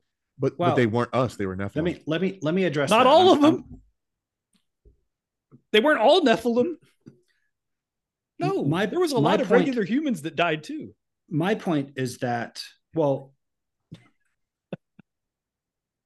Go ahead.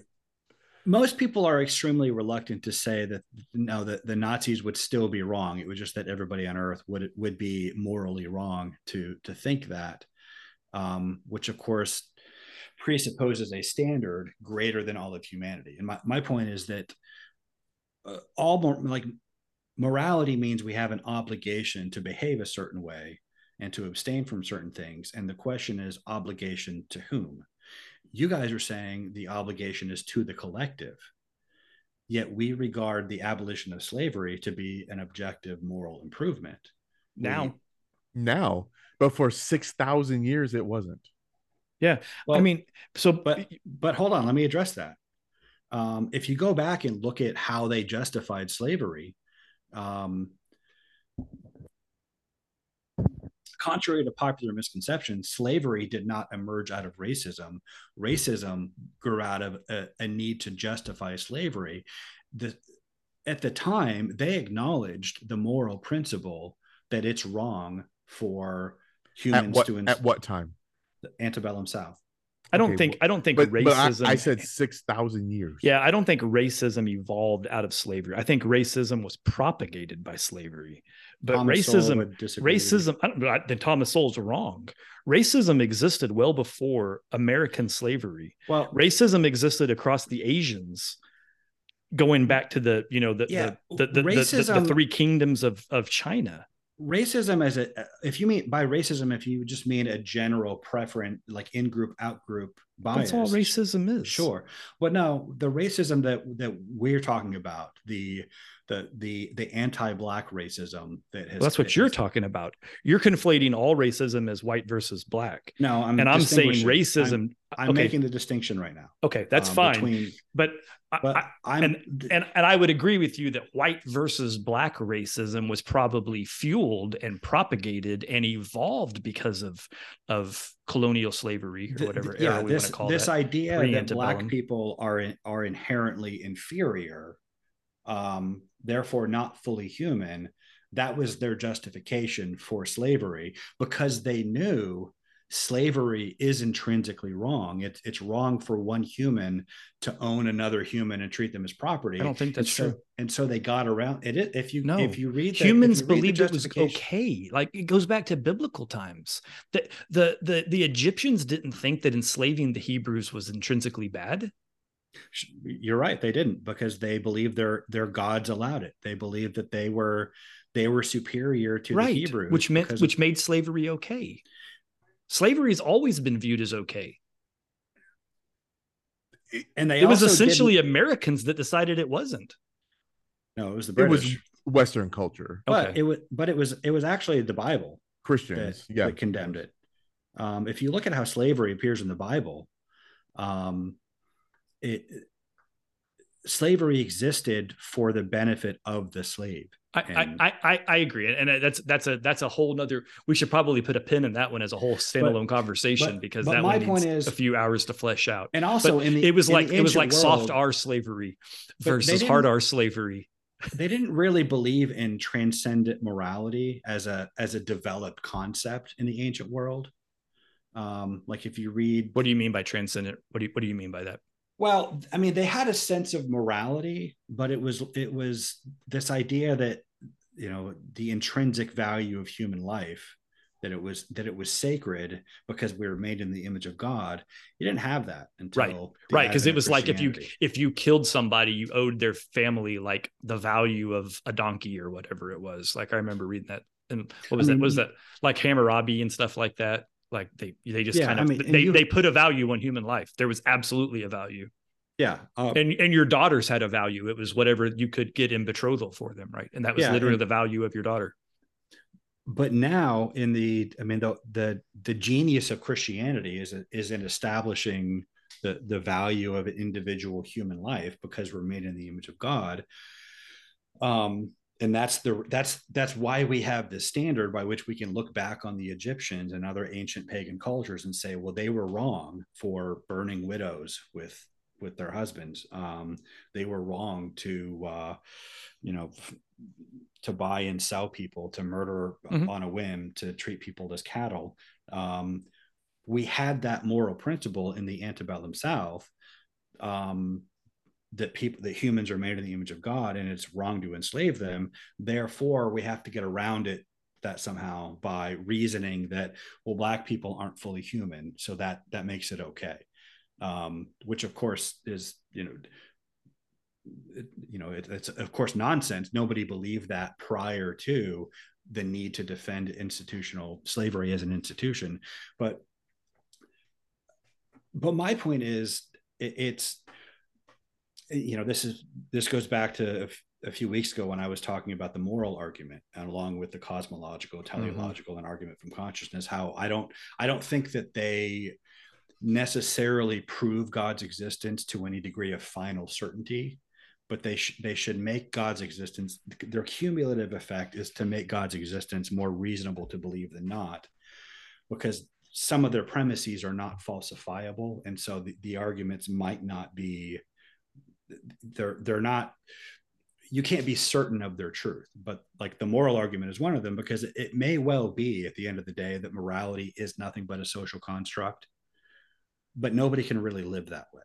Like it it it unravels when you when when you when you when you try to live consistently with the idea that it's it's nothing but a social construct therefore if i don't care about society's approval if i can escape the power of of the law and or i can people, affect it to my benefit. Yeah exactly. Then whatever whatever i do is right automatically because i'm not obligated to anybody higher than myself nobody can really live that way. No um, and that um, goes back to the, the the premise that the founding fathers had an expectation that the people of america would have that higher yeah. belief system that's the only way the Constitution fully our, works. Our right? Constitution was made only for immoral and religious people. Yeah. It, is, it is wholly inadequate to the government of any right. other. But um, I think, but I find, so I guess if I was going to nitpick on that quote that you just rattled off, which nice, by the way, um, if if morality was intrinsically tied to and dependent upon religion, they wouldn't have felt the need to call those two words out separately, right? I mean, that's one of those things where it's like, why'd they have to say both? Because you could have one without the other, or you could have both. I, I, don't agree with that. I mean, I think that I think it was I think it's a common idiom even today to reiterate something by repeating a synonymous term. And I, I think I think he's saying that in order to group morality and religion as as related. well, you group them together because they're because they're good people. But that doesn't. Uh, the point is, can one exist without the other? Right? Like that. Who are your good people? Your moral people. Your religious people aka yeah. Americans. Right? Like and, that's that's I think that's what they were trying to say. Yeah, and I I think I I think I you, you don't you disagree with you. me by the way. You disagree with me. I'm going to help you out. Okay. Because I said there's both. They can they can they can be they can be mutually exclusive, but they tend to be the same group. Like um, if if you had a group of people in a room, right? And you said, I want all my good people over here and all my bad people over there and all the good people shuffle over here and all the bad people shuffle over there. I'm suggesting some of those good people would be atheists that happen to be high moral character. You're suggesting that high moral character can't exist without God. Okay. L- let me clarify here. We often we often confuse ontology for epistemology when it comes to the moral argument. What does that mean? Um, the the way that the the moral argument is often and erroneously depicted is like you said, in order to be moral, you have to be religious. So, like if you if you don't believe in God, then you're not going to be a moral person. Oh, and you're saying whether or not an individual chooses to believe in God doesn't matter because God exists, therefore morals exist. Is that well, what you're saying? I'm I'm saying what Paul said in Romans 2, 14 and 15, where, he's, where he said that uh, when Gentiles who do not have the law do by nature things required by, by the law, they are a law for themselves, showing that the requirements of the law are written on their hearts. Their consciences often accusing, often defending them. Um, the point being that it's it isn't that you you have to believe in God in order to be moral. It's that everybody is already moral therefore God exists. And so I don't feel like that's what Paul was saying. I think I feel like Paul was saying, I know they're not Jews, but if they're doing the things that we would tell them to do anyway because they're good people, they're just as good as Jews. I, I feel like that's what Paul was saying because he was speaking to the church, the, the other church people. He was he was writing that to James and Peter and John and saying, "Hey, don't don't hate these Gentiles because they still do really good stuff." Right? No, isn't that what he was? No, no he was he was writing to the people of Rome. He was writing to the. This was in Rome, and he's lay, he's basically laying out the case for the gospel and explaining yeah. what it is and how everybody has fallen short of the law, showing that nobody is right before God based on their own merits. And he's pointing out how Gentile, even Gentiles who have this moral compass, that it's that they show that the the laws given to the Jews are are universal. That there, there are things even Gentiles understand intrinsically mm-hmm. because of their own conscience. Conscience. Right. right. So because because moral because everybody is already moral is what he's saying. Therefore, um, if if you unpackage what morality is, that proves God's existence. Be, that meaning morality is an obligation to behave a certain way. To whom are you obligated? Is it society? Well, what if society? I mean, you know, it, and it goes back to the uh, I, I saw this framed brilliantly recently in, in relation to the the uh, the gay rights argument. The the the, uh, the the culture today says that if you don't af- approve and affirm of homosexuality, well, you're a bigot. You're wrong. Mm-hmm. Mm-hmm. Okay, well, why? Well, because that's the that's the demand of our culture. That's what our mm-hmm. culture mm-hmm. says. Okay, according to whom?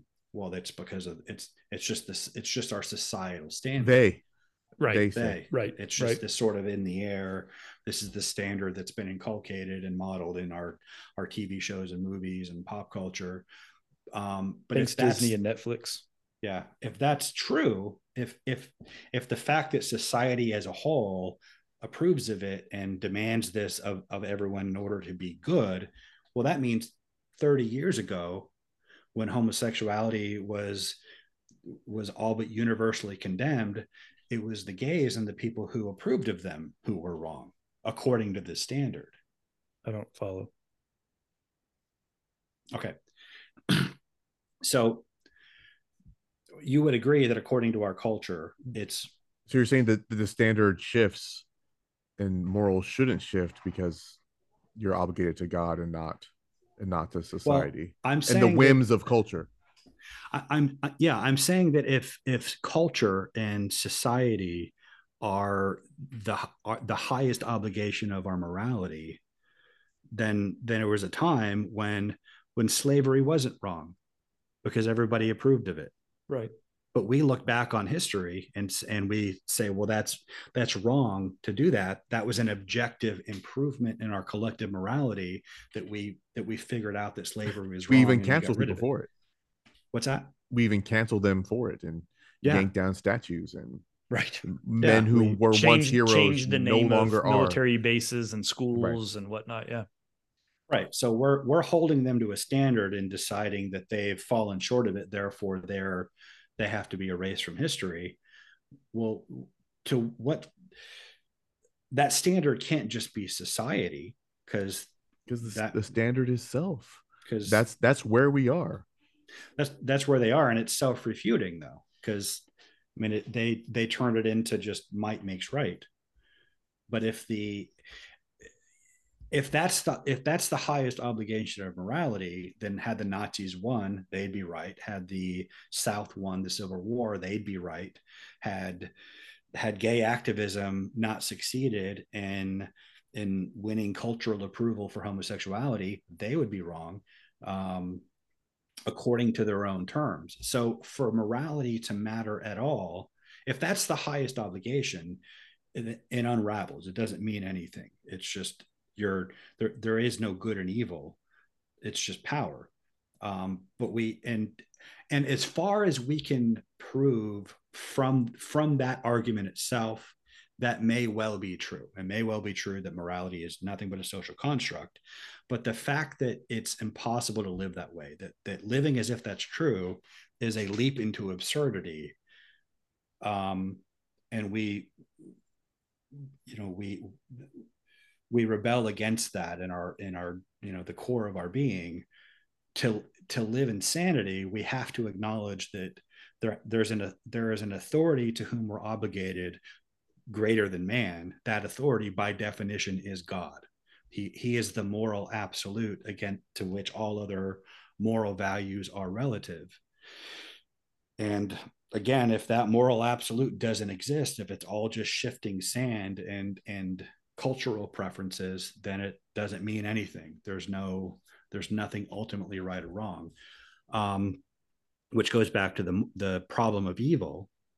Um, we really just can't, we can't, in any practical terms, really accept that there's no such thing as evil. Even people who say that, and there's if they're sincere when they say that, they can't live, they can't go through a day living as if that's true. Um, so the problem of evil on those terms basically refutes itself. But as I was explaining last week, the entire Bible is that that issue of the way the world is and how it's it's not the way it's supposed to be. That's the central theme of the Bible. That's the entire underlying conflict that the that Genesis through Revelation was written to address, and the resurrection is the answer to it. Uh, whatever else you think about God's purposes, whether you think the the existence of humans and free will is worth the suffering. Um, in the crucifixion, he took he took his own medicine. He took the worst of it upon himself. Um, so it can't be said that he's just looking down aloofly while we suffer, mm-hmm. and we're just supposed to d- just dispassionately waiting for us to trust him. He came down and and and took it himself. But the resurrection is his promise that every tragedy, every death, every every suffering that we we endure, that's going to be redeemed. There's there is he's promised that happy ending because the resurrection is the preview of our own. It's the proof and promise that he's going to resurrect everybody. Everybody who belongs to Christ will likewise be raised. That's the whole point of First Corinthians 15, among other passages. But uh, if the resurrection happened, if Christianity, if Christianity is true, then we have that as a promise, and so nothing, no amount of suffering we endure now will won't be righted when he returns. So I feel like I feel like there's a lot more that could be said about it, but I also feel like it's kind of self-evident. So it's belaboring the the obvious at this point. I mean, I, there's, I mean, there's obviously a lot to unpack in that, and I, I think we went off intended topic there because I think you were you were explaining, and you actually have never explained what you said you were going to explain is that the resurrection solves the problem of evil. We've kind of talked all around this, and we got into the moral argument before we actually got to the the actual point of what the resurrection does to satisfy or solve the problem of evil. That, that yeah, that's because uh, the resurrection solving the problem of evil is like a it's like a two verse answer.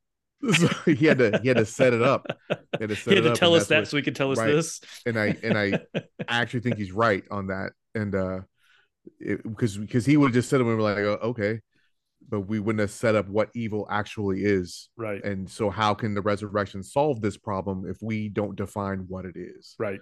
But I still think to, you know, I don't want to reopen the entire problem of evil can of worms, but I think it's an important conversation. And I think it's more important than people realize because uh, and I'll go back to what I said last week and I'll restate it, right? The combination of free will and the problem of evil is the problem with people leaving Christianity it's it's not understanding those two things. And it's one it's some for some people it's one and for some people it's the other right? Some people get caught up on the free will part and they're like why would why would god give us free will to make these mistakes that could potentially damn us?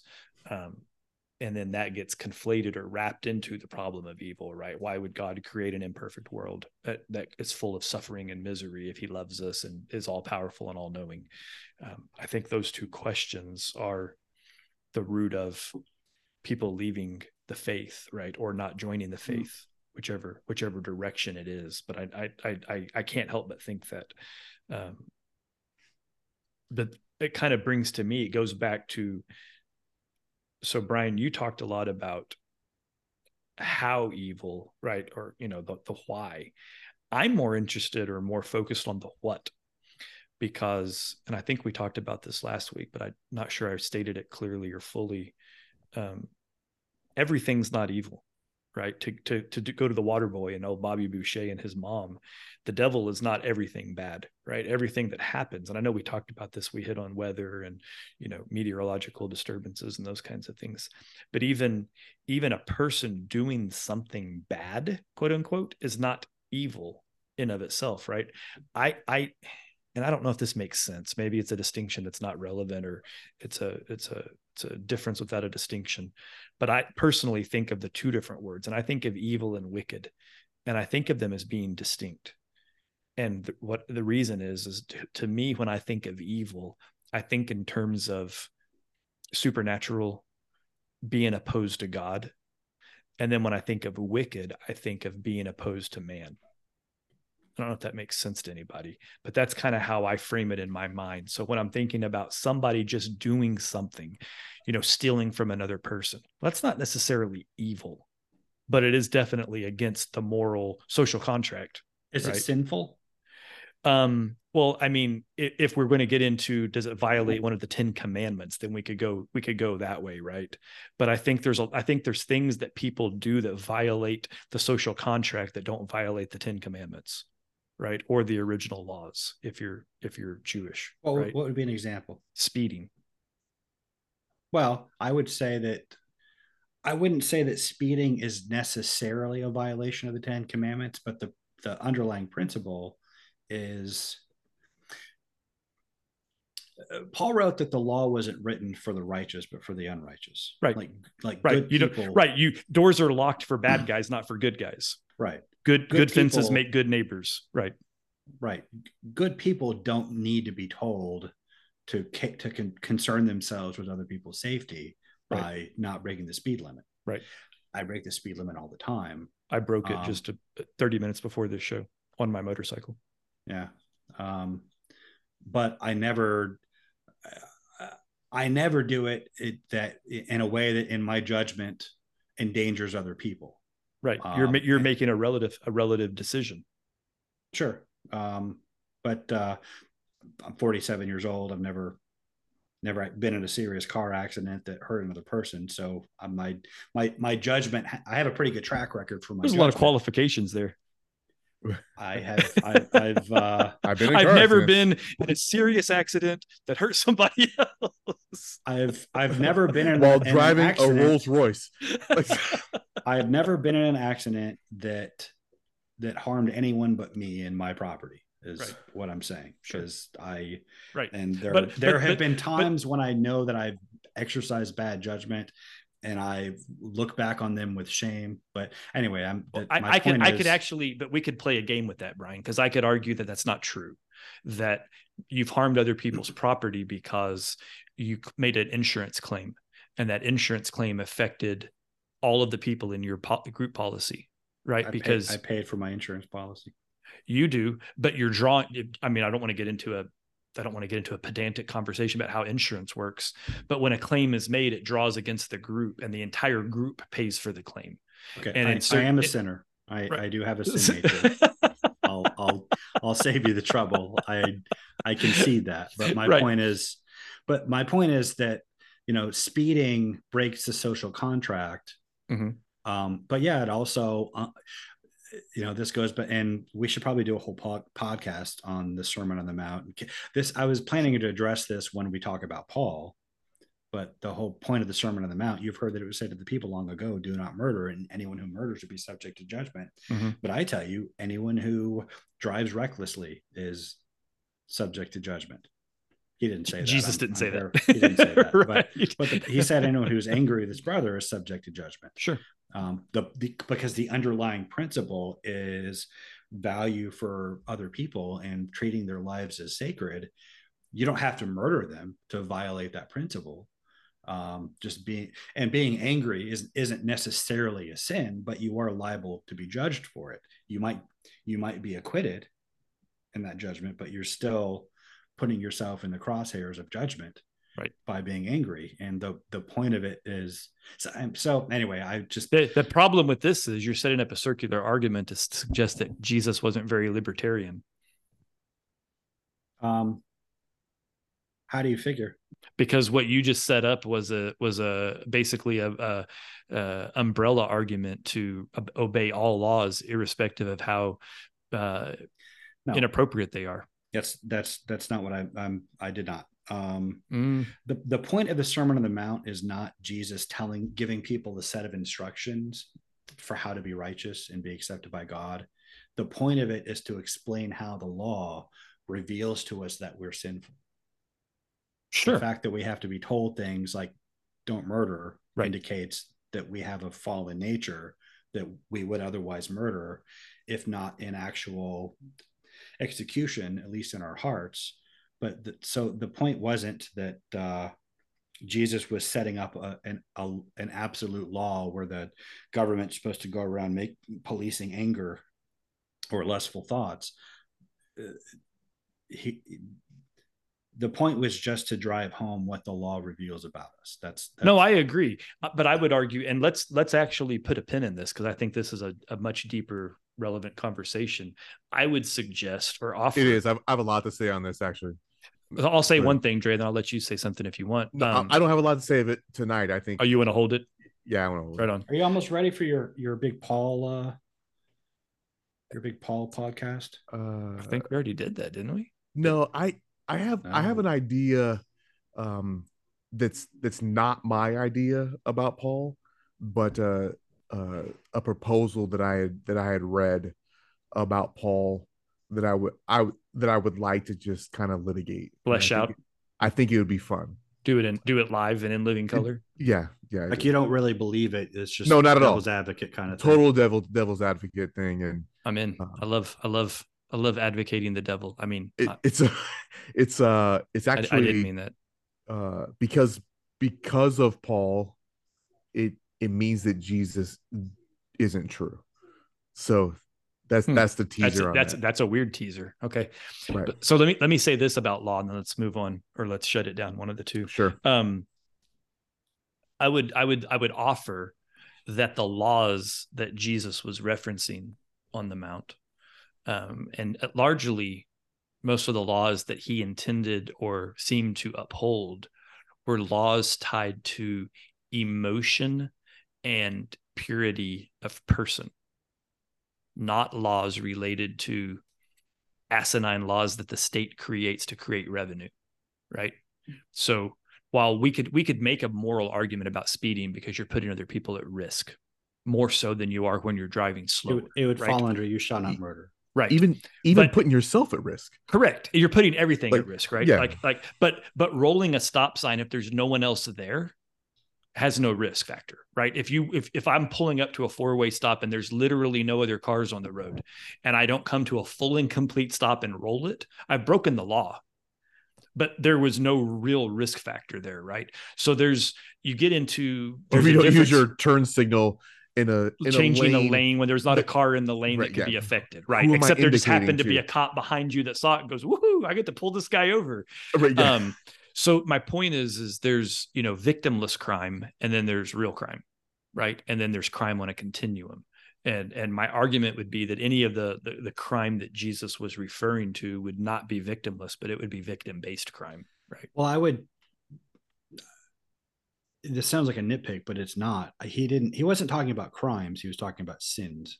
I, I agree, but but we're talking about law. So if we're gonna if we're gonna expand law to our legal system today, right? Like it then then you then you have to ask that question like you just did. Was it a sin to speed or was it a sin to to do x y and z? Yeah and that's i i would i think i think we might be getting to the same place. I would agree that there is a distinction between crime and sin. Mm-hmm. um, oh for yeah. certain. But and but is is it wrong to have a social contract? No but it's just not the same as it, right. there's overlap with you, actual. You're not speeding evil, and not. Jesus is angry at you, right? like, right. Like that's not. Those aren't like, the the same thing. You didn't. Uh, it just like I would.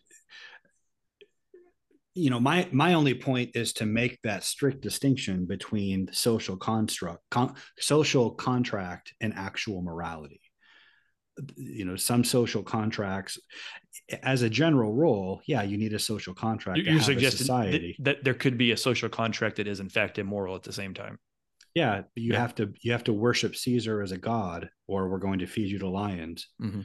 That's a Right. social con. That's a social contract that Christians broke for centuries Mhm. at great personal cost.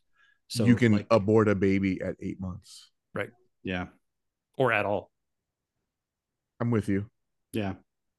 Um, so you know, just just being good, and that's that's another you know discussion. We have this illusion that we're good people because we keep the social contract. Um, well, I've never killed anybody or stolen from anybody. Well, you've never, you know, we had an ice storm here several years ago, and I, I watched two middle-aged women get into a fist fight over a can of soup. Mhm. Um, 24 hours earlier, when it was happening over toilet paper during COVID. yeah. Um, I mean, that's that's how close we are to we. That, By the way, both my kids have COVID right now. are they going to live? Well, I'm not a prophet. I don't know. I hope so. Maybe you are. I hope so too. I hope this ages well. I Oh, man. I'm I'm can't believe I'm laughing. I, it I I'm might can't- not laugh- age well. Like you fucking laughed at that. I'm just laughing at how just what a I- I'll go back and rip this this episode and edit what a it. piece of crap I'll be if if uh, if it doesn't age well. That's gonna yeah, or it'll be hilarious when they're healthy in 24 hours. Right, yeah. But, uh, Shout out to both more kids. right? I care about you. hope you Right. guys live. Right. Please live. Alyssa and Austin, I hope you're hope you get wetter. But if you're uncomfortable for a minute, I might laugh at you. Yeah, Alyssa's been sick for a minute, and she's for those that don't know, she's an EMT, so she's out and about with people of varying levels of sickness on a regular basis. So Yeah. kind of comes with the territory. So my point is that like people walk around with the illusion that I'm well, I'm a good person because I haven't killed anybody and people like me.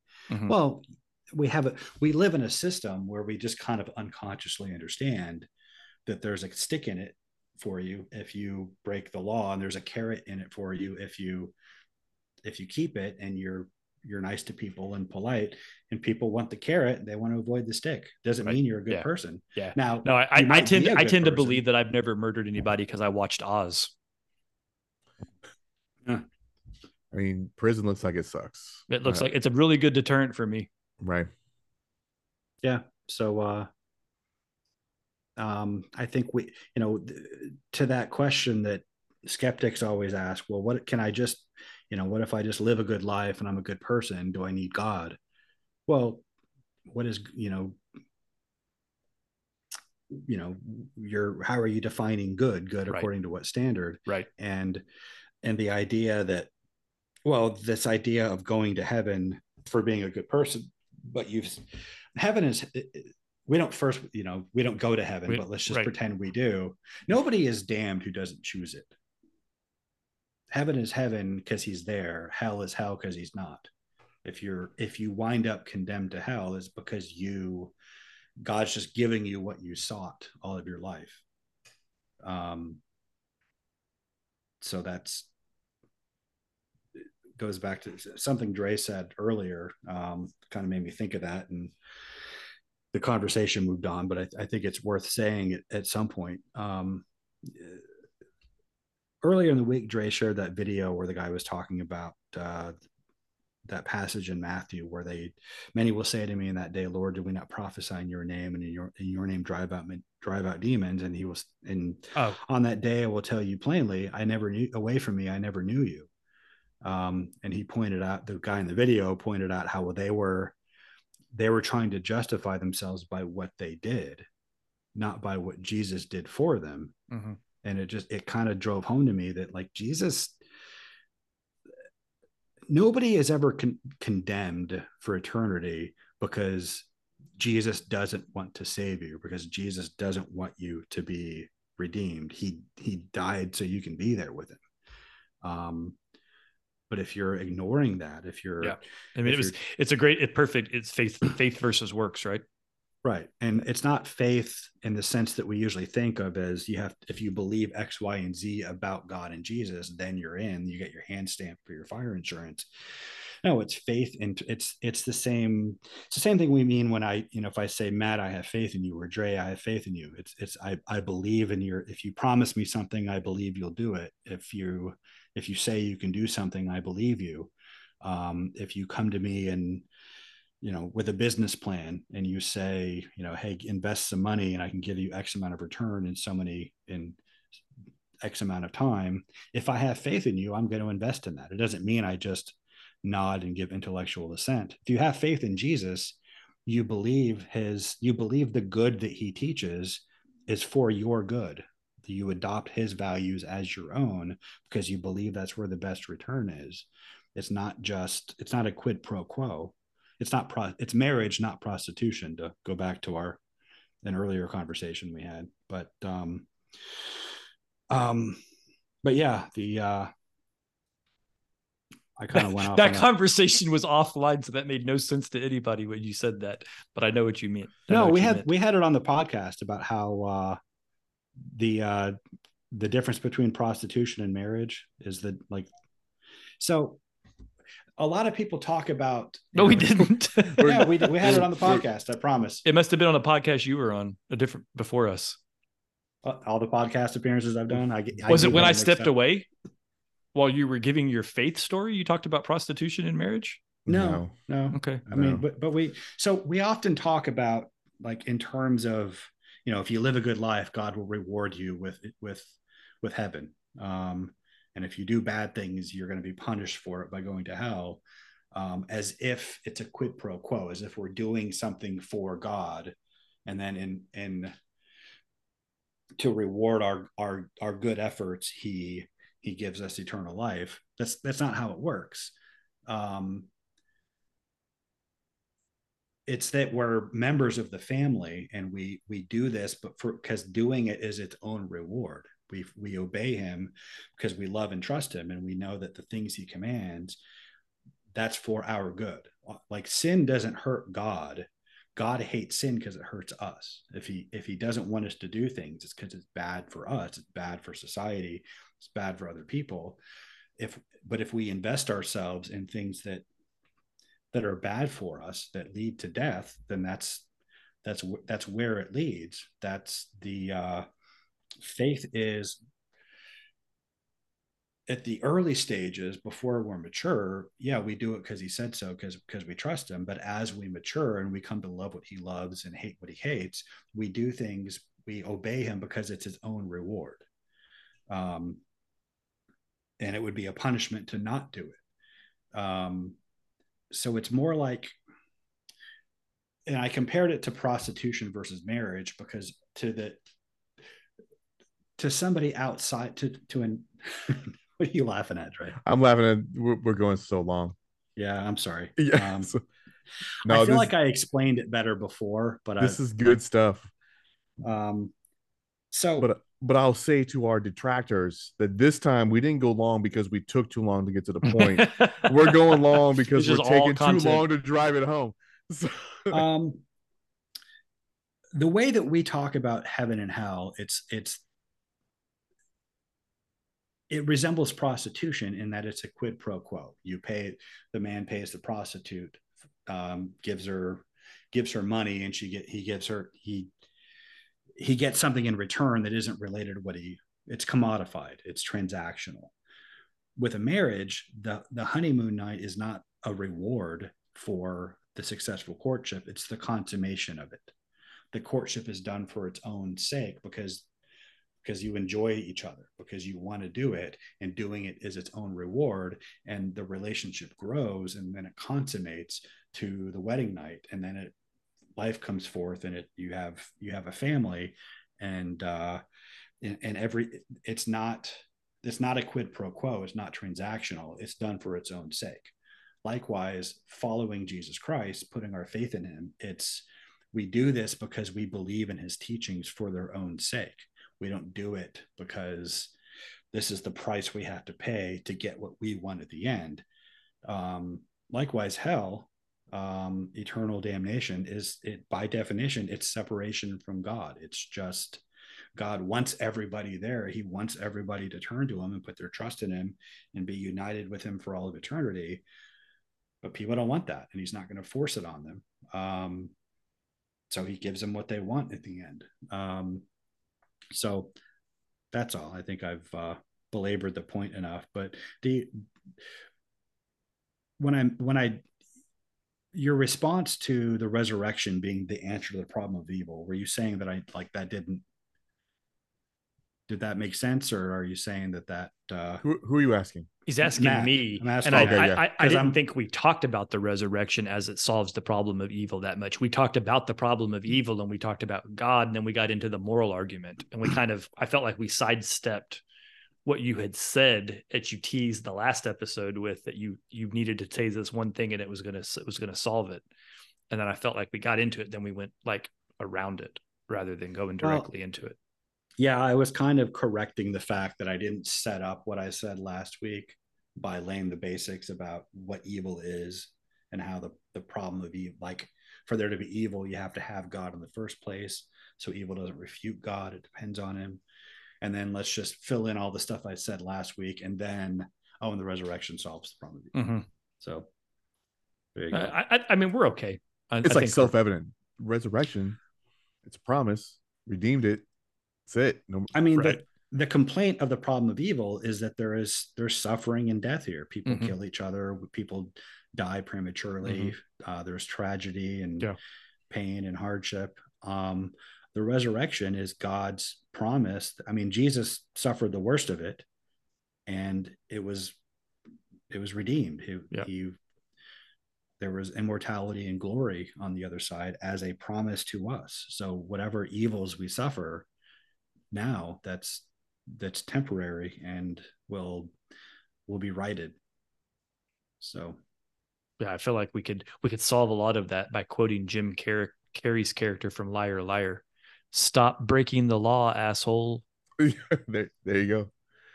And uh, and you can catch us on YouTube, Spotify, Instagram, Facebook, Facebook group, and uh, please, hey, leave a message. Even even if it's just like, hey, I listened to the show, or you suck, or you're awesome, or if or like uh like the guy Jason did, leave a leave a significant comment that that we can we can take a peek at.